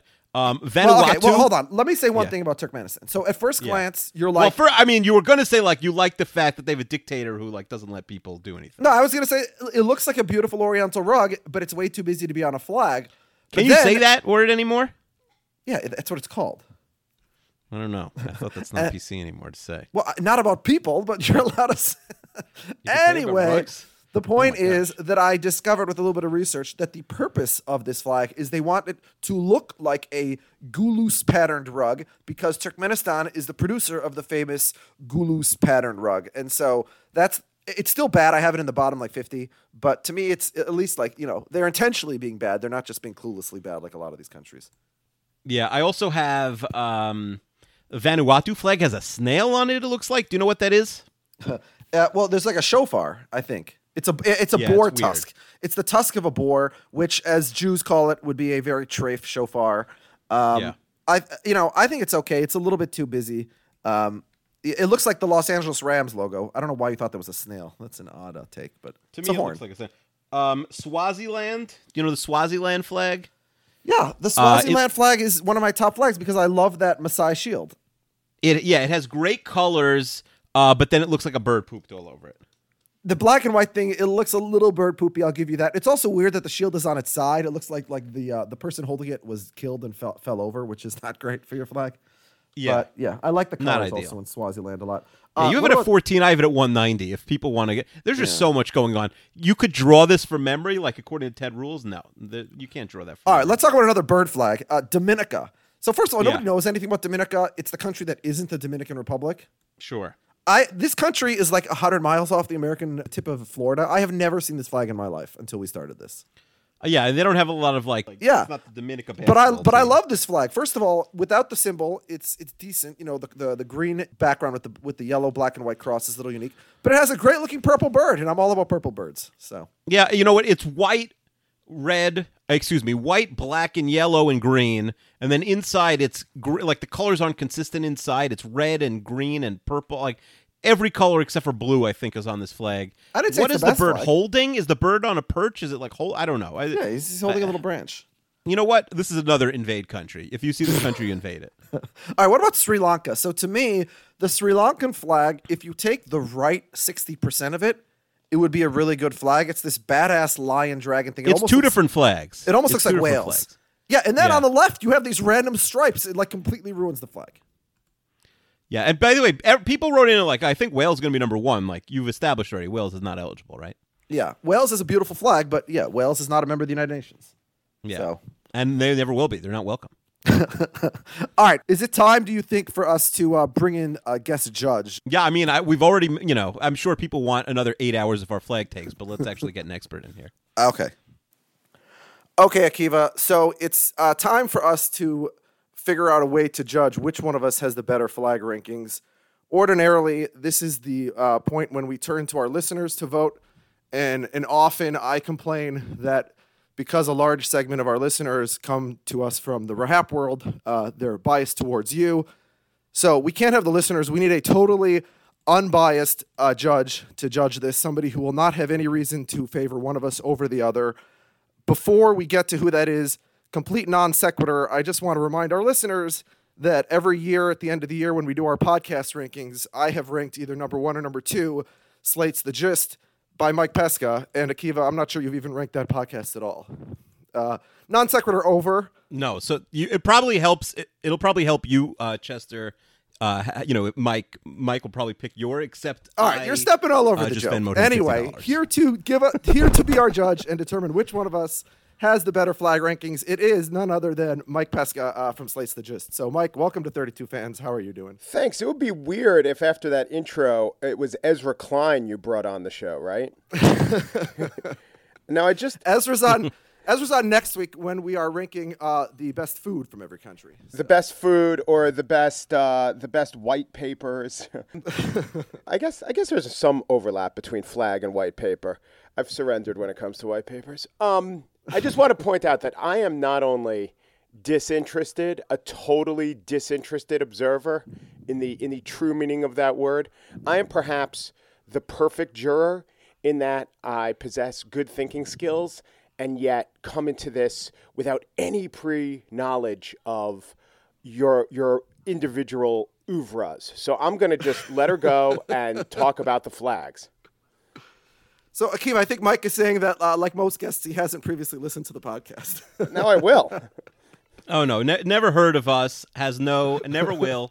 Uh, you know, so he. I, I feel like this is. Yeah, he is the perfect. Uh, perfect yeah, Mike, you're also sure. um, you're coming out with a new book upon further review, the greatest what ifs in sports history. Uh, you can pre-order it on Amazon now or any of your favorite online booksellers. Uh, you want to tell us quickly what that book's about? Sure. It's about flags. No, it's not. It's about. I, I I went out and I got thirty different writers, historians, sports columnists, a couple athletes, and said let's choose different sports and ask what if questions. Now normally. I think when people do this, they say, "Oh, what if that guy hadn't gotten hurt and my team could have won the championship?" Or, "What if this trade had gone a different way and my team would have won the tra- championship?" And those are kind of the, yes, the phrase is "what if," but really it's only if, if only, if only uh, Derek Jeter had been a Cincinnati Red or whatever. Mine is more about like ripples and uh, I hope sometimes bigger picture things like how society would have changed, but not always. I mean, sometimes we just talk about what would happen if basketballs were actually wider than the rims. Uh, I don't want to spoil anything. That's Jon Bois's chapter, but uh, every game would be in a 0 0 tie. I'm looking forward now to uh, Jon Bois making a YouTube video where he analyzes that as well. He just, I, I said to myself, all right, I have all these learned, uh, qualified people. Now I need someone insane. All right. So speaking of insanity, let's jump into uh, irrational fighting over flags. Akiva, let's start with you. Why don't you tell us what, in your ranking, uh, is the worst of all 195 uh, national flags of members of the United Nations? So you want my bottom number 195, my absolute worst what is worst the worst flag? flag? I, uh, to me, the worst flag is Nepal. It, it almost gets like an incomplete. When when you get like if oh, the truth is in school, I would rather get an incomplete or like a you know miss too many days of school NA than a D minus or an F. Uh, and Nepal's more of an incomplete than a D minus because to me it's half a flag. It's like two pennants thrown together. There's no, and I know Mike, you don't have a list of flags in front of you, but I know you know all 195 flags by heart, so you're with us here, right? Well, I think I think Nepal is like an Amazon review in that it probably gets one star or five star because Chester, where'd you rank Nepal? I saw this. Yeah, I have it at number 10. Like the shape alone wins it for me. It's unique. Like that's the goal here. It's it's it's also pleasing, frankly. I like pennants. What's better than one pennant? Two pennants. Yeah, I think Nepal is But I feel like every the other 194 countries are playing by a different rule, and Nepal is just like it's half a flag. There's just like Sorry white that we have to like live of the flag. inside the box and like, you know, never uh, think outside of that box, Akiva. that should be an idiom. I mean, to to like, but again, it's not worth. Like, I'd rather my country's flag be Nepal's, even though like everyone else put in more effort, just because like there are some cool aspects to it. But to me, the the real worst flag is Uganda's, which just has like that weak looking bird on it. And to me, if aliens came down from outer space and they saw every nation's flag and they're like, we need to pick a country to invade, I think they have to invade Uganda because it just that that flag just says we're weak. Yeah, so come you're again us." attacking a top 20 flag in my opinion. Yeah, That yeah. bird is awesome. Nah, Uganda's terrible. You, you shall, shall, sorry. And I, again, we're just judging these by the by the flags, not not the country. So Uganda might be a great country. I don't know anything about it, but uh, but the yeah, flag so is trash. I'll, I'll give you a couple opinions here. One, you might be right about aliens. Uh, it would be a weird sorting mechanism. They have the advanced technology to get to Earth, but they just decide which country to invade, invade based on flags. but also furthering furthering that uh, decision to invade Uganda is neighboring country Kenya has a has a shield right on the flag, so they got to say, well, they're, they're going to put up a good fight, or at least be a little harder than this uh, this dopey little bird. I think they're similar in that if all flags were like them, it wouldn't be good. But they're a nice change of pace flags. I also think the Ugandan flag, you know, Belgium, Germany, it has a nice color scheme. The thing arguing against it is the uh, good flag, bad flag principle of being able to draw an iconic figure. A seven year old should be able to draw what's on your flag. And the Ugandan bird doesn't do that. But I like, I sometimes like the flags with fanciful birds. Uh, Dominica, uh, the bird of paradise on the flag of um, Papua New Guinea and Uganda are good changes of pace, and I would put them in the both of them in the top half. I wouldn't put Nepal ten, but I'm glad those flags exist in the world. They're like the art films of flags. If all films were art films, every, every flag Mike just mentioned is in my bottom ten. Okay, Akiva, so your second to worst flag is Uganda because it's too weak looking as a bird. What's your third to worst looking flag? I guess it must be another weak one, right? Well, again, now they they went the other way. Saudi Arabia has a sword and writing, so it breaks almost every rule in the book, right? The you know the first of all the writing. Chester, I think you speak Arabic, right? A or little read bit, Arabic. but but the this this writing is. you- I know you majored in Arabic in college. I don't know if you, uh, this isn't forgot. boring text. This is beautiful calligraphy. And and while while a child in America might not be able to redraw it, I would argue that many uh, uh, Saudi Arabian children who are, uh, you know, trained calligraphers could perhaps uh, make a very uh, decent representation. of Right, but I don't. But most people can't read Arabic, so I don't know what it says. I, I can't draw a stick figure. So to me, it, Ted Kaye's rule of like drawing the flag, I literally can't draw the Polish flag. That's just red and white. I can't do that. Years ago, Saudi Arabia had a choice: do we give our kids driver's ed or calligraphy? And I think they chose well. I don't like the Saudi flag. It's not that they have a sword; it's the writing's too busy. Beautiful as it may be, everyone who doesn't Yes. speak, I think this is not just Arabic, but it's uh, kind of classic Arabic from the Quran. Everyone who doesn't speak that is just squinting and going, "Huh." So yeah, it's not. a yeah, to be clear, I studied Arabic. I can read what it says in the Iraqi flag. I cannot read it all what it says on the Saudi flag. So, uh, all right, Akiva, what's the next, uh, the fourth worst flag in your opinion? To me, Cyprus. It's it's the whitest of all the flags, right? It's almost all white. And what is on it? Is it a picture of Cyprus? And shouldn't there be like another, like it, like the Miami Dolphins helmet, where it's like the dolphin wearing a, a, a dolphin's helmet, and then that dolphin has the dolphin's helmet? Like, the, is it just never ending? Like the flag has a flag on it? I'm not sure what this Cyprus flag uh, is. is- that's not clear to you what that what that symbol is. That that's an outline of the country. Well, yeah, I mean, I thought it's Cyprus, but like no other country has their country, and Cyprus is, you know, like is it so, is it so coolly, sh- is it the shape of Cyprus so cool that we need, like, we need this, you know, I- like no other country has their country Yeah. on the flag. To So if it's too white for you, I guess that means you're going to hate Japan and Israel also, right? I, I, I'm impeaching. no, the I, I, witness here. I, yeah, Well, I would say, Akiva, the better the, the, What better, the better have to say? analogy. I like the Miami Dolphins' infinite regression of the helmet, even though that dolphin is wearing a non-mammal approved helmet. It doesn't even have a chin strap, let alone a uh, a face bar. But right, it's not even like the single bar Mark Rippon helmet. Um, I think the better analogy for it that wasn't be even acceptable in 1975. yes. I think the better analogy for that would be the Haitian flag, which has a picture of the Haitian flag on it, which, if you look closely, has a picture of the Haitian flag on it. So that's the infinite regression. But to me, Cyprus and Saudi Arabia both don't get the memo of what flags are for, which is a symbol to express an idea, like writing or what your country looks like. So yeah, they're both kind of flag fails.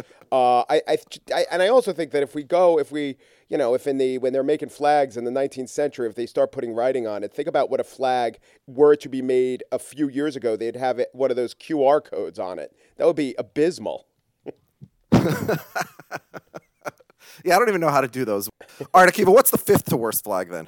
Well, I, I already mentioned Poland, but to me, Poland, Ind- Indonesia, and Monaco put the least effort of any country. It's just red and white, very similar, nothing going on. Okay, but can I point boring. something out, I, Akiva? uh, You're yeah, right I- about that. That's why I have Yeah. Poland 190, uh, Indonesia 189, and Monaco 188 because they're the same flag, so they're in sequence. You have them all over the map. You have them like 40 spots away from each other, so there's no consistency for you. In my defense, my kids Oh, also uh, submitted rankings for some of these flags. So it's it's they're weighing down. They're not consistent. My my five year my four year old son, I don't know how old he is, uh, is is is shouting out numbers between zero and ten, and it really weighs the ranking down. If I had a bigger family, then it w- you know we could throw out the We're- top and bottom ranking score like flags. the This is a serious thing. The fact that you inv- uh, brought a four-year-old into the discussion is really offensive. I think. Mike, what is your children's le- favorite and least favorite flags? Well, I'll tell you the mnemonic device I taught my kids to distinguish between Indonesia and Poland. Uh, red, red on red on top of white. Indonesia's right. White on top of red. It's Poland instead. These are kids who not are not going to know uh, beer before liquor or liquor before beer, but damn it, they'll know the flags. I Yeah, no matter when they get to college. I got I got to side with Chester. I, I I can really choose among them, but I don't understand how they're not all grouped bing bing bing, as our president would say. Like I don't understand the huge gaps between the flags. I, I, I'll bring my four year old on. He'll uh, he'll give All you right, his. uh, we're gonna get to my bottom five. Uh, the worst flag is the Fijian flag. We need someone to fix this flag. Hopefully, uh, we can find somebody who would be on some kind of a committee. Uh, maybe he's been a guest on uh, on Slate's The Gist, for example, who could help correct this flag. And then the second worst flag would be Tuvalu, which is the same. It's only slightly better because instead of that really complicated shield, they have a bunch of stars. But these are both flags that uh, I think Akiva said they've been cucked by Great Britain, uh, Australia, New Zealand as well. But they also have this like weird shade of blue, which doesn't even match with, with the blue in the in the back of the Union Jack. So to me, Tuvalu and Fiji uh, garbage flags, beautiful islands, garbage flags. Uh, Mike, your opinion? Um, yeah, I think that flags with other flags, flag that says, "Hey, we're colonialized, but we're an off-brand colony," is not a good look for your country or flag. All right, and I'm not going to make Keith defend those because he didn't have them too high. Uh, my third worst flag is is the aforementioned Haiti, which Mike mentioned. To me, the problem with Haiti is it looks like they literally copy pasted that coat of arms in the middle of the flag. Like, why does it have the white background? It's behind the the little symbol in in the middle. It's you know like when you're doing like on Microsoft. Oh, Paint. sure, everyone knows what you're talking about. As Mike says, they have a bunch of Haitian flags in the Haitian flag, but they they neglected to make the everlasting flag, you know, uh, which could have been a cool GIF if uh, one day when flags are all in GIF form. so, Mike, uh, you you already mentioned Haiti. Do you like that flag? It, it's it's tough. No, it's tough to pick on the Haitians for their flag, but they they deserve it. okay. It's so small and and like busy. Also, like nobody could see what's going on in there. And I'm sure on a real flag, like it, it's just tiny and and and it's just totally you know lost on the. All on right, the viewer. fourth worst flag to me, um, to go from a very poor, uninfluential, uh, unpowerful country to perhaps the opposite. The Vatican, the Holy See, the Catholic Church, one of the oldest and most powerful organizations in the world, and their flag is just blah. It's half yellow, half white, and some keys. This symbol should be much more recognizable. When you think of the Catholic Church, you should instantly know what their flag looks like. And this flag, I think 98% of Catholics wouldn't even recognize this flag. Well, I, there's an interesting wrinkle. I I think that the colors of the Catholic flag they're good that some flag exists in those colors, uh, but it's a little busy. The symbol's a little busy, but you know that isn't keeping with the brand of the Catholic Church. It's not like being ornate is something unknown to Catholicism and their and their symbols. But going back to heraldry, there was a rule that the uh, the the metals were never supposed to touch on a flag and that would be gold and silver. And there was only one exception, which is the church itself. So the fact that the if you know a little bit about vexillology or her- heraldry, it's kind of interesting to see this ongoing example where uh, silver touches gold, which is supposed to be the exception that proves the rule. Ah, okay. So my ignorance is being exposed. And then uh, my fifth worst flag, and then we'll get to the best flags in a second. Bosnia and Herzegovina. This flag looks like it's a mistake. Like the stars are cut off on the top and the bottom. It, it- this flag looks like it was a portion of their flag, and that you just cut out a little clip of it. It makes no sense to me. Why are the f- stars cut off? Why is there like this blue? It looks like you Yeah, zoomed exactly. in. It looks like you zoomed in on the computer on half. Exactly. the This is like a, a piece of a flag, and I don't understand. I- I'm sure I'm going to get some angry Bosnian listeners explaining to me the cultural significance of a half star being cut off. But, but Mike, what say you from an aesthetic perspective? I used to live across the street from a Peruvian chicken place, which had a nice chicken and a nice Peruvian flag, so those were good. And next to it was this hair cutter, and just randomly, they had some weird symbol on their sign, and it was pretty much, it shared about 89% of its DNA with the Bosnian flag. So I just think randomly, if you gave, you know, uh, third graders a bunch of stripes and a bunch of stars, they'd have come up with the Bosnian flag. All right, let's get to the best flags, and hopefully uh, this can be more of a love fest than a hate fest. Kiva, do you want to go first? or You want me to go first? Um, I'll go first. I'll go quickly. So, no, for me, number five, China, one of the most classic flags. Mike, I, I I know you're a big sports guy. I'm I'm I'm maybe the craziest Olympics person on the planet. And to me, when when we have you know. Uh, it- you know, 30 in the Winter Olympics or 180 basically in the Summer Olympics countries competing at the same time, and you're watching a race where they're just putting the flags on the screen. When you see China, you know, oh, that's China. Whereas, you know, a lot of the tricolored flags, like, you know, Poland or Austria or something, where it's just two or three colors, you spend 30 seconds, uh, you know, figuring out, you know, which which of those European or sometimes European countries it is. And by that time, like, you've already missed half, half the biathlon. So to me, like, China's the. Mike, you need to understand, Yes. uh, like when we did our movie rankings, the rule was it had to be a movie that came out after 1995 because Akiva has no awareness of the world prior to 1995. So to him, this is a unique flag. To those of us who were either not born yesterday or have studied the books that uh, that uh, came before us, China, one of the greatest nations on earth, arguably the greatest. Uh, you know, they are leading the forefront of presidents uh, not having to abide by uh, term limits, apparently they have one of the weakest, pathetic flags ever. This is a communist flag. It's not a Chinese flag. There's nothing distinct from the Soviet flag here if you see it in the corner of your TV screen. Akiva doesn't remember the Soviet flag. It was the same thing, except instead of a star, it was a sickle and hammer. But to me, this is not a Chinese flag. There's nothing Chinese about this flag. It's just a communist flag. And it's kind of embarrassing that such a big, powerful country basically copied another country for their flag. Okay, well, I'm glad you said arguably. China's not the best country in the world. Uh, I like flags that are two colors and neither of them are white. I like that. So I like Albania. Maybe we'll get to that. I like just the uh, colors of the Chinese flag. But you're right, it is derivative. I think it is certainly an above average flag. I think the Chinese use it well. I think that they, when they bedeck their speed skaters in uh, Chinese flag regalia, it works. I wouldn't put it top 10. I'd probably put it somewhere around 30. Yeah, I have it 69. To me, it's it's fine, but a country like China should have a more unique flag. Akiva says you instantly recognize it as China. Again, maybe today that's true, but that certainly wasn't true. Uh, you know, during the time of the So- Soviet Union and Cuba, which is another communist country. Well, I mean, you were four during the time of the Soviet Union, Chester. Were we ranking these flags on 1987 standards? What are you Uh, talking anyway, about? I'm just saying Cuba is a communist country and has a beautiful flag, which is actually a derivative of American. So there was no reason for China to copy the Soviet Union. Disappointing. All right, what's number four, Kiva? So from the largest country to one of the smallest, I'm guessing I don't know the population, and that's the Seychelles.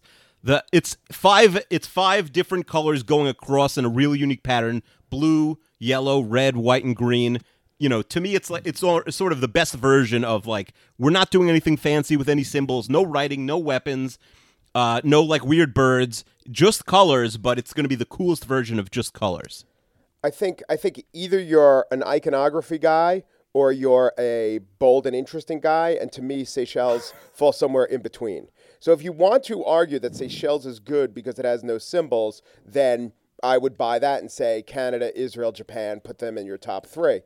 But then, if you want to argue that Seychelles is good because it has a lot of colors, well, that goes against the simplicity and the iconography. I mean, to me, a country like Seychelles, a small island nation that's possibly the home of some uh, Trump associate uh, meetings with the Russians, say, uh, which could be overcome by global warming. Look at the flag of Kiribati. I know that's a overly busy flag, but it's tons more interesting than Seychelles. Seychelles would be better off having a Kiribati flag than its own flag. I mean, this is the only time anybody's ever discussing Seychelles. Yeah, but but Akiva's anti-bird. Yes. I am anti-bird on flag. Yeah. All right, Akiva, what's number three? Uh, three, I have Canada. To me, it's it's again maybe the most easily recognizable. Like Mike just said, this is one of my key standards: is you win a gold medal, you wrap yourself in the flag.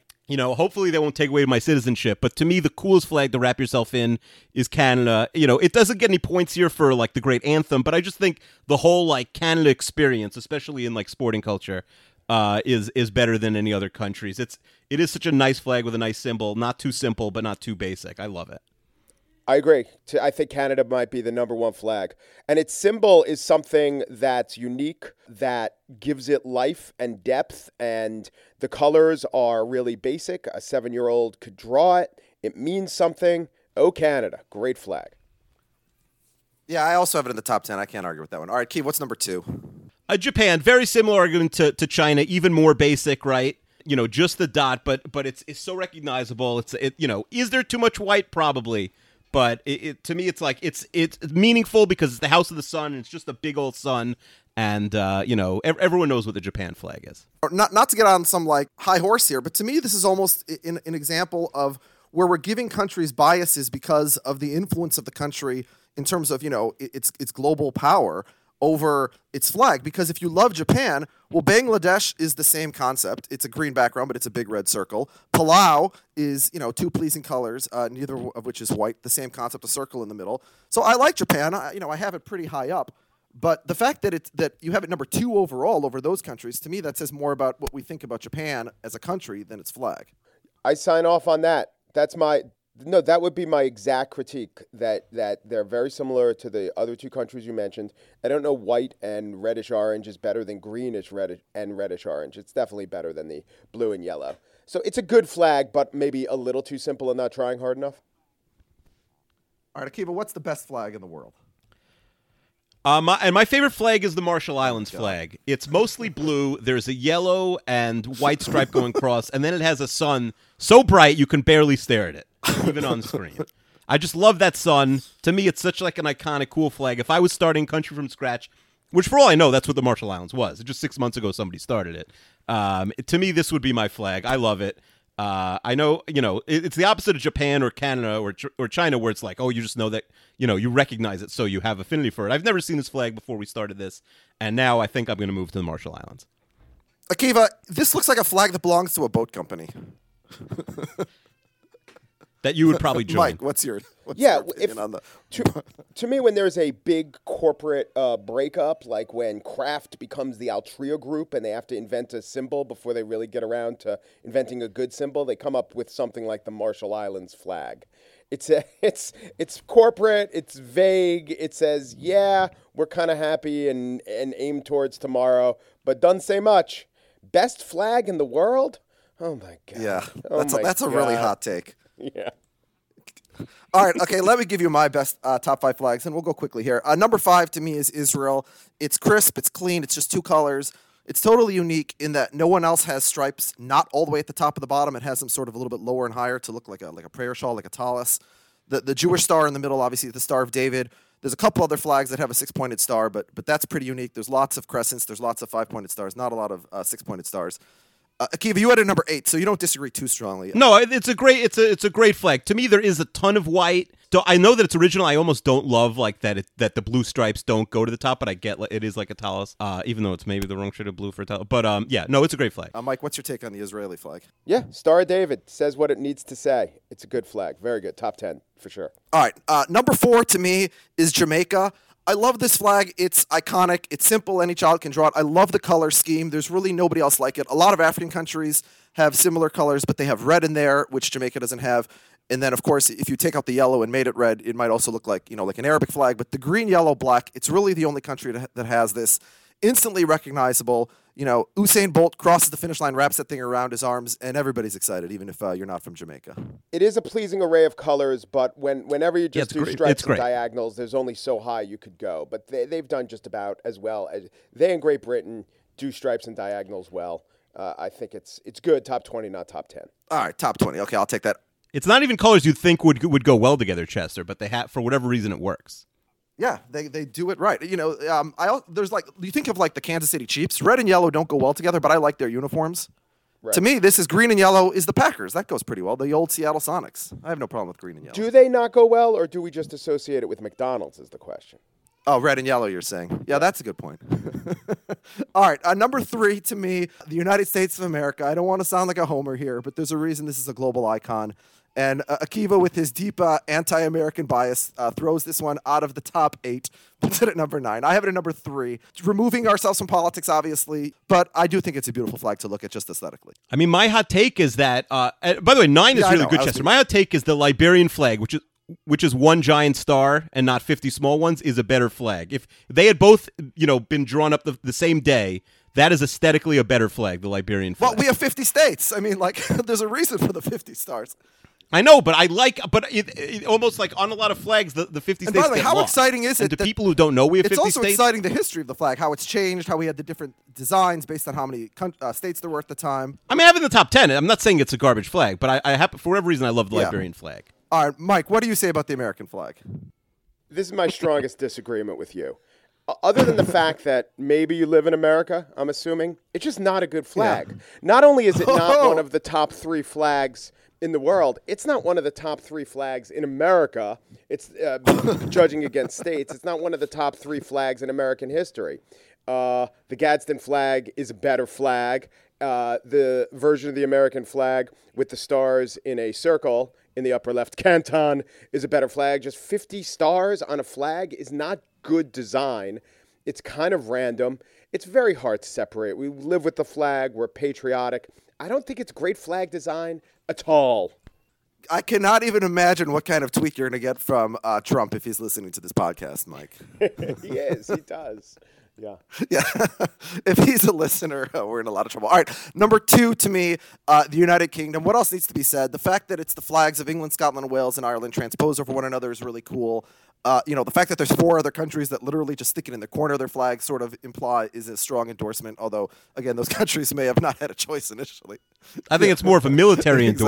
endorsement, right? uh, than- but to me, like I a, love we love it. I love this aesthetic flag. I just think that the Union Jack is a really cool flag. And uh, uh, whereas Akib and I basically agree on America, we both have it in the top ten, and Mike disagrees. Akiva, you have the Union Jack at 63, so you think it's okay, but nothing special. Yeah, again, if you weren't super familiar with it, this would not stand out to you at all. It's just on first glance, it's a very ordinary, slightly above average flag. But the me. history of it, with uh, incorporating the Scottish saltire and all the other flags except for Wales with its dragon, that's impressive. Yeah. The colors alone, Hard to get a dragon on there. red, red, white, and blue are the most popular colors for flags, and part of it's colonialism, but part of it's hey, they they somehow work well together. And I like the general lack of white, but the white accents on this flag. It is cool. If it weren't cool, the Who wouldn't use it as a symbol. Yeah, that's true. All right, number one to me, uh, it's not as out there as the Marshall Islands, but I think this is a bit of an upset. Uh, the, the South Korean flag, the Republic of Korea, it breaks a lot of the rules, but aesthetically, to me, it just looks beautiful. You have the yin and yang in the middle. You have the uh, the, the black lines around, uh, which uh, uh, again, I did no research. I'm sure that they have a symbolic meaning in Korea. We're not about research on this podcast, but to me, even though it breaks the rules, I just love looking at it. It's pleasing, it's pleasant, it's beautiful, it's definitely unique. You definitely notice it immediately. Any child could draw it. Akiva, you also like it. You have it in the top 25, but what about you, Mike? I like this flag. I don't love it. It it is strikingly beautiful as a piece of many piece many uh, piece of something something visual. It's not. It's just not exactly a flag. I think Canada's better. I think my favorite flag. I'll tell you what that is if you want. I think Lebanon's better. Yeah. You know, I think Lebanon's wow. better. Um, so maybe maybe What's that tree? If you love the Lebanon flag, It's a why- cedar that- tree. That tree to me, It's a I'm not sure what cedar. it is. Come on. they had a they had the cedar revolution. It's really important as the maple leaf is. Yeah, but it's a little too small. The the, the tree isn't as prominent as it should be. Well, deforestation is a horrible problem in Lebanon. It really raises that point. All right, Mike. So uh, you've heard our flag rankings. You have to choose a winner. Uh, you know, there's there's no waffling here. There's no there's no draws. There's no ties. Give us a winner and give us a loser. I will give you uh, Chester. You win. Uh, just anyone who puts Marshall Islands number one, it, it's just freaking crazy. now, one of you guys, or maybe Oh, both of you guys, I thought was a were a little too harsh on the Qatari flag. Who ranked Yeah, that, that was really me. low? The thing is, Yeah, I had that at number 187, at 186. you should elevate it a little more just because that purple is Qatari purple, and they pretty much invented that color by crushing shells. That country, that area, were, um, I guess, in the forefront of making dyes. So that's cool when you learn something from a flag, as opposed to, say, Bosnia or the Marshall Ar- Islands, where all I learned is, you know, we hope our quarterly profits will beat expectations. All right. Yeah, I like I, I I like the top. I like Qatar, and I think the, like the Pac-Man-y spike biting thing is cool. Uh, in addition to the really awesome shade of purple. Pac Man Yeah. All right. Um, so Akiva, I win again. Uh, let's uh, let's come back to Mike if you have a minute. Let's come back to your book for a second. All right. Your book is uh, upon further review, the greatest what ifs in sports history, and you said these are not what ifs like what if that player hadn't been injured. Although, although there is one chapter about the ten worst injuries in history and which one would have been the worst, but Okay, well, I'm going to throw one of those types of what ifs at you, anyways. It wouldn't be for your book, but I am a Timberwolves fan. Uh, I once was talking to Bill Simmons, and I threw this what if at him because I think he. Wow, bunch of- that's wait, you, that's that's a nice brag, Chester. You've never mentioned before. Well, no, I'm just because he has a bunch of basketball what ifs in his book, and I threw it at him, and and, uh, and now I'm going to throw it to. Was uh, this an in-person conversation, or did you email him and he responded in like tiny letters from his AOL email address? No, no, this no, this is uh, this is actually I spoke to him in person, but l- you're you're distracting here. So this is my what if. Okay, sorry. It's 2004, Mike. Uh, the NBA Western Conference Finals. The Minnesota Timberwolves were the one seed. Kevin Garnett was the unanimous MVP that year. Sam Cassell was all second team against the Lakers, who brought in Karl Malone and Gary Payton, all these stars who were getting very old. Sam Cassell got injured uh, in the series. Uh, the Timberwolves did not even have any point guard because Troy Hudson was also injured. They ended up uh, Fred Hoiberg and Kevin Garnett had to play point guard pretty much in that series. They lost in six. I argue that if Sam Cassell does not get injured in the Western Conference Finals, the butterfly effect is so dramatic. First of all, the Timberwolves almost certainly beat the Lakers. They probably beat the Pistons. They win the title. If the Yeah, I mean, if they had the- Troy Hudson, I can't even imagine. Yeah. no, no, Sam Cassell. If they had Sam Cassell, who was an All Star that year, who was a top ten player that year. If they have Sam Cassell and they win the title, Kevin Garnett never goes to Boston because he never has you know the failure to win a title in Minnesota. If he doesn't go to Boston, that team doesn't form to beat the Cavs when the Cavs with LeBron are winning 66 games a year and falling in the playoffs, which means LeBron never leaves Cleveland. He never goes to Miami. The whole concept of the super team never develops. The entire way that we look at NBA players, not just on the court, but off the court in terms of their, their social impact and their taking ownership of their sport and their league, I think all of that could have been changed if Sam Cassell had not been uh, burdened with such uh, giant testicular fortitude that he uh, unfortunately uh, hurt his leg in that game. Uh, Mike, what do you think about that? What if and the possible uh, effects of uh, a no Sam Cassell injury? There? See, that's one. That's a good one. That appeals to me. It has a couple things like no one talks about the Minnesota tw- uh, Timberwolves or whatever their name is, the Timberwolves, in in the context of what ifs. You know, everyone will talk about Sacramento Kings getting jobbed with calls or different teams that they like. So I love just focusing on the Timberwolves. It's a good point. So so on that team, wait. So on that team, Cassell's the point guard, Garnett's the center. They had Sprewell. Sprewell's on that team, right? Yeah, he was the third best player. and he's the third best player. And at that point, he's just like a really hard working player who doesn't attack anyone, right? Yeah, yeah. He Yeah. Uh, he has attacks for two teams away. He had taken the Knicks to the finals, and then he came to the Timberwolves, and he put up like 18 points a game. He was a solid player. Yes. But uh, against the Lakers, with just him and Garnett, it wasn't enough against you know four right. Hall of Famers. And I also know, and so this is where you could make a ripple effect. I also know that a couple years ago, Minnesota released its list of the biggest state income tax uh, dodgers, and he was high up on the list. So maybe the entire infrastructure of the state changes. Maybe you know teachers' pensions get funded, something like that. I think that this could have great societal impact. I like it. Yeah, and, on a personal level, I think I've told this to Akiva before. I would not be married to my wife, and I would not have my children if uh, not for Sam Cassell's injury. Because my wife and I were both interns on Capitol Hill that summer. We met. She was from Detroit. She was a Pistons fan. If the Timberwolves had played the Pistons in the finals, I would have been watching in my room all alone, nervous. Uh, you know, I, I can't watch with a crowd when my team is playing. But because it was the Lakers and the Pistons and I didn't really care, I met this girl. She told me she wanted to watch the Pistons game and didn't know how. So I bought her a TV on Craigslist. I brought it over to her apartment. We hosted these big parties to watch the games, and I made sure to be the last one to leave every night. And fast forward 14 years later, and I'm sitting in a house with her and three uh, psychotic children. So my life might have been uh, much different. You brought, you bought her a TV. It was fifteen dollars. It was on Craigslist. But that that's what's great about it. Yeah, I understand. but when you tell the story to everyone, they're like, "My God, you bought her a TV." That's fantastic. yeah, sounds a bit desperate. Yeah, she she was like she had never been outside the state of Michigan. She didn't even know what Craigslist was. That's fantastic. Keith, do you have a what if for Mike? I do. See, it's it's. I'm gonna pick maybe the most common what if, but I'm gonna zig when you think I'm gonna zag. Uh, so, Mike, what if Len Bias did not die the night, uh, uh you know, whatever it was, the, the the couple nights after the 1986 NBA draft? Right. So this. So that's lit- maybe the most common sports what if, right? How old are you? Uh, I, well, I was we I was not even three when that happened, but you know, Bill Simmons alone has probably talked about this ten thousand times. Yeah. So that is the most common one. That's the one that everyone's when I mentioned this book, they'd say, "What happened?" And I wasn't necessarily opposed to pursuing it, but I just knew that there were downsides. Like you are playing a game essentially with someone's life, and you could uh, and and then if you say, nah, the Celtics still wouldn't have been good, or I, you know, I have this theory that Len Bias would have underperformed as a pro. What do you, you know, that's not fair. And what are you doing to his legacy?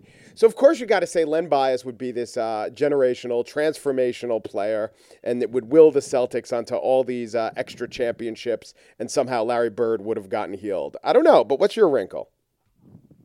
Right. So yeah, I mean, you you you you hit on it a little bit, but I think it's you know because the media has become so Boston centric in the last decade, the sports media in particular.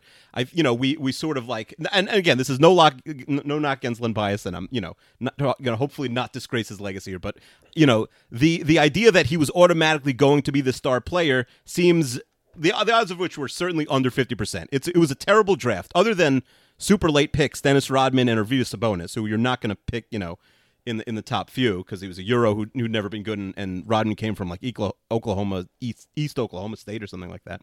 Um, the players picked Ray after Len Bias were Chris Washburn, Chuck Person, who's I think in jail now, uh, Kenny Kenny Walker, William Bedford, Roy Tarpley. I mean, if you followed these, you know the the. Uh, the, sort of the the uh, these guys in, in the late '90s, every single one of these guys had had major drug problems.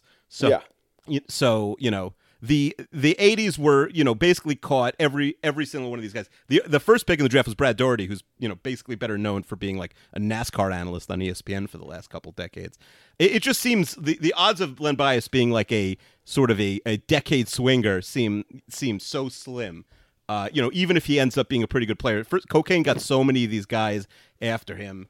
Uh, So Mike almost says he doesn't want to shit on a dead person, and Akiva proceeds to do just No, but I think That that's, all- that's a really good that's a really good point. Okay, so the guy doesn't overdose supposedly the first time he ever took drugs. So we're going to say he's the one guy in this whole generation who doesn't get caught up by drugs. What's the evidence? Well, we know that he in an impressionable moment took drugs and took drugs uh, incautiously. So yeah, this is this is kind of why I don't want to do it, but between us, that's an excellent point. Yeah, just I, I went through the draft, and it's I mean every single guy. Roy Tarpley. What, what what was the coach's name? Lucas. What's his first name? Jerry Lucas, the guy who like reforms all the. So like that, every one of these guys has like lived at Jerry Lucas's house for for a year. Yeah, and You they know, were most and the most Chris Washburns, the Roy Tarpleys. These these guys were literally banned from the NBA for for cocaine use for multiple years. Some of them. yeah. All right. Well, Mike, thanks for uh, so much for joining us again. Uh, go buy the book online upon further review.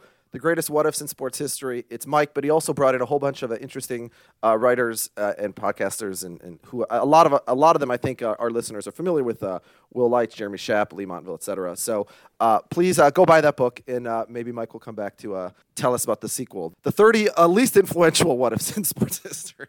Thanks, guys. Oh, and you might want to correct it. Thanks Jerry so much, Mike. It, it was John. It was John Lucas, right? Jerry Lucas was John uh, Lucas. Thank Jerry you, Lucas thank you. Ohio State rebound. Like It was the averaged good ball player. Yes. Yeah. All right. Thanks, guys. Thanks so much. I'll get you this tape. Thank you so much. Okay. Bye. Okay, thanks, Mike. Thanks. Bye bye. All right, Akiva, uh, this was a great podcast, uh, one of our longest ever. But thanks so much to Colin Stone with the idea. Thanks so much to Ted Kaye, uh, of course, our flag expert who actually educated us. And then thanks to Mike Pesca who came on and awarded me a well-deserved victory. And go buy Mike Pesca's book. It's uh, a bunch of sports what ifs. It could not be more up our alley, I think. Uh, yeah, no, it sounds like an awesome book. Uh, you know, maybe we'll read it and we'll uh, we'll you know uh, discuss some of the some of his hottest takes on a future podcast. Do you know what we have coming up next week? Yeah, well, Mike already said Ezra Klein's coming on next week to discuss uh, white papers and. Ah, we do have a good food idea in the hopper. Okay, so if you're listening to this, it's like Monday before March Madness, and uh, we'll come back with a mini sode in a couple days to get you pumped for March Madness. This is two and a half hours about flags, which is the first thing everybody wants the day after Selection Sunday. Yes, I agree. All right, Kiva, talk to you in a couple days. Bye.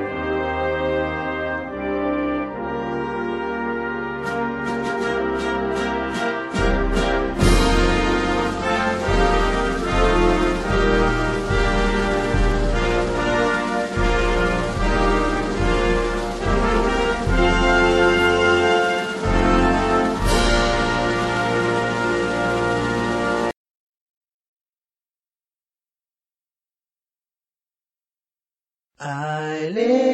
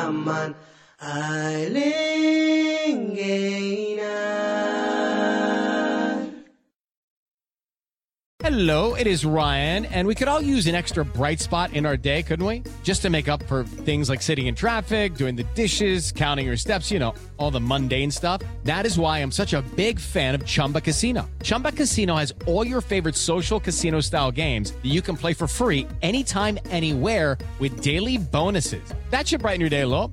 Actually, a lot. So sign up now at chumbacasino.com. That's chumbacasino.com. No purchase necessary. Group. Void were prohibited by law. See terms and conditions. 18 plus. With the Lucky Land slots, you can get lucky just about anywhere. This is your captain speaking. Uh, we've got clear runway and the weather's fine, but we're just going to circle up here a while and uh, get lucky. No, no, nothing like that. It's just these cash prizes add up quick. So I suggest you sit back, keep your tray table upright, and start getting lucky. Play for free at LuckyLandSlots.com. Are you feeling lucky? No purchase necessary. Void where prohibited by law. 18 plus terms and conditions apply. See website for details.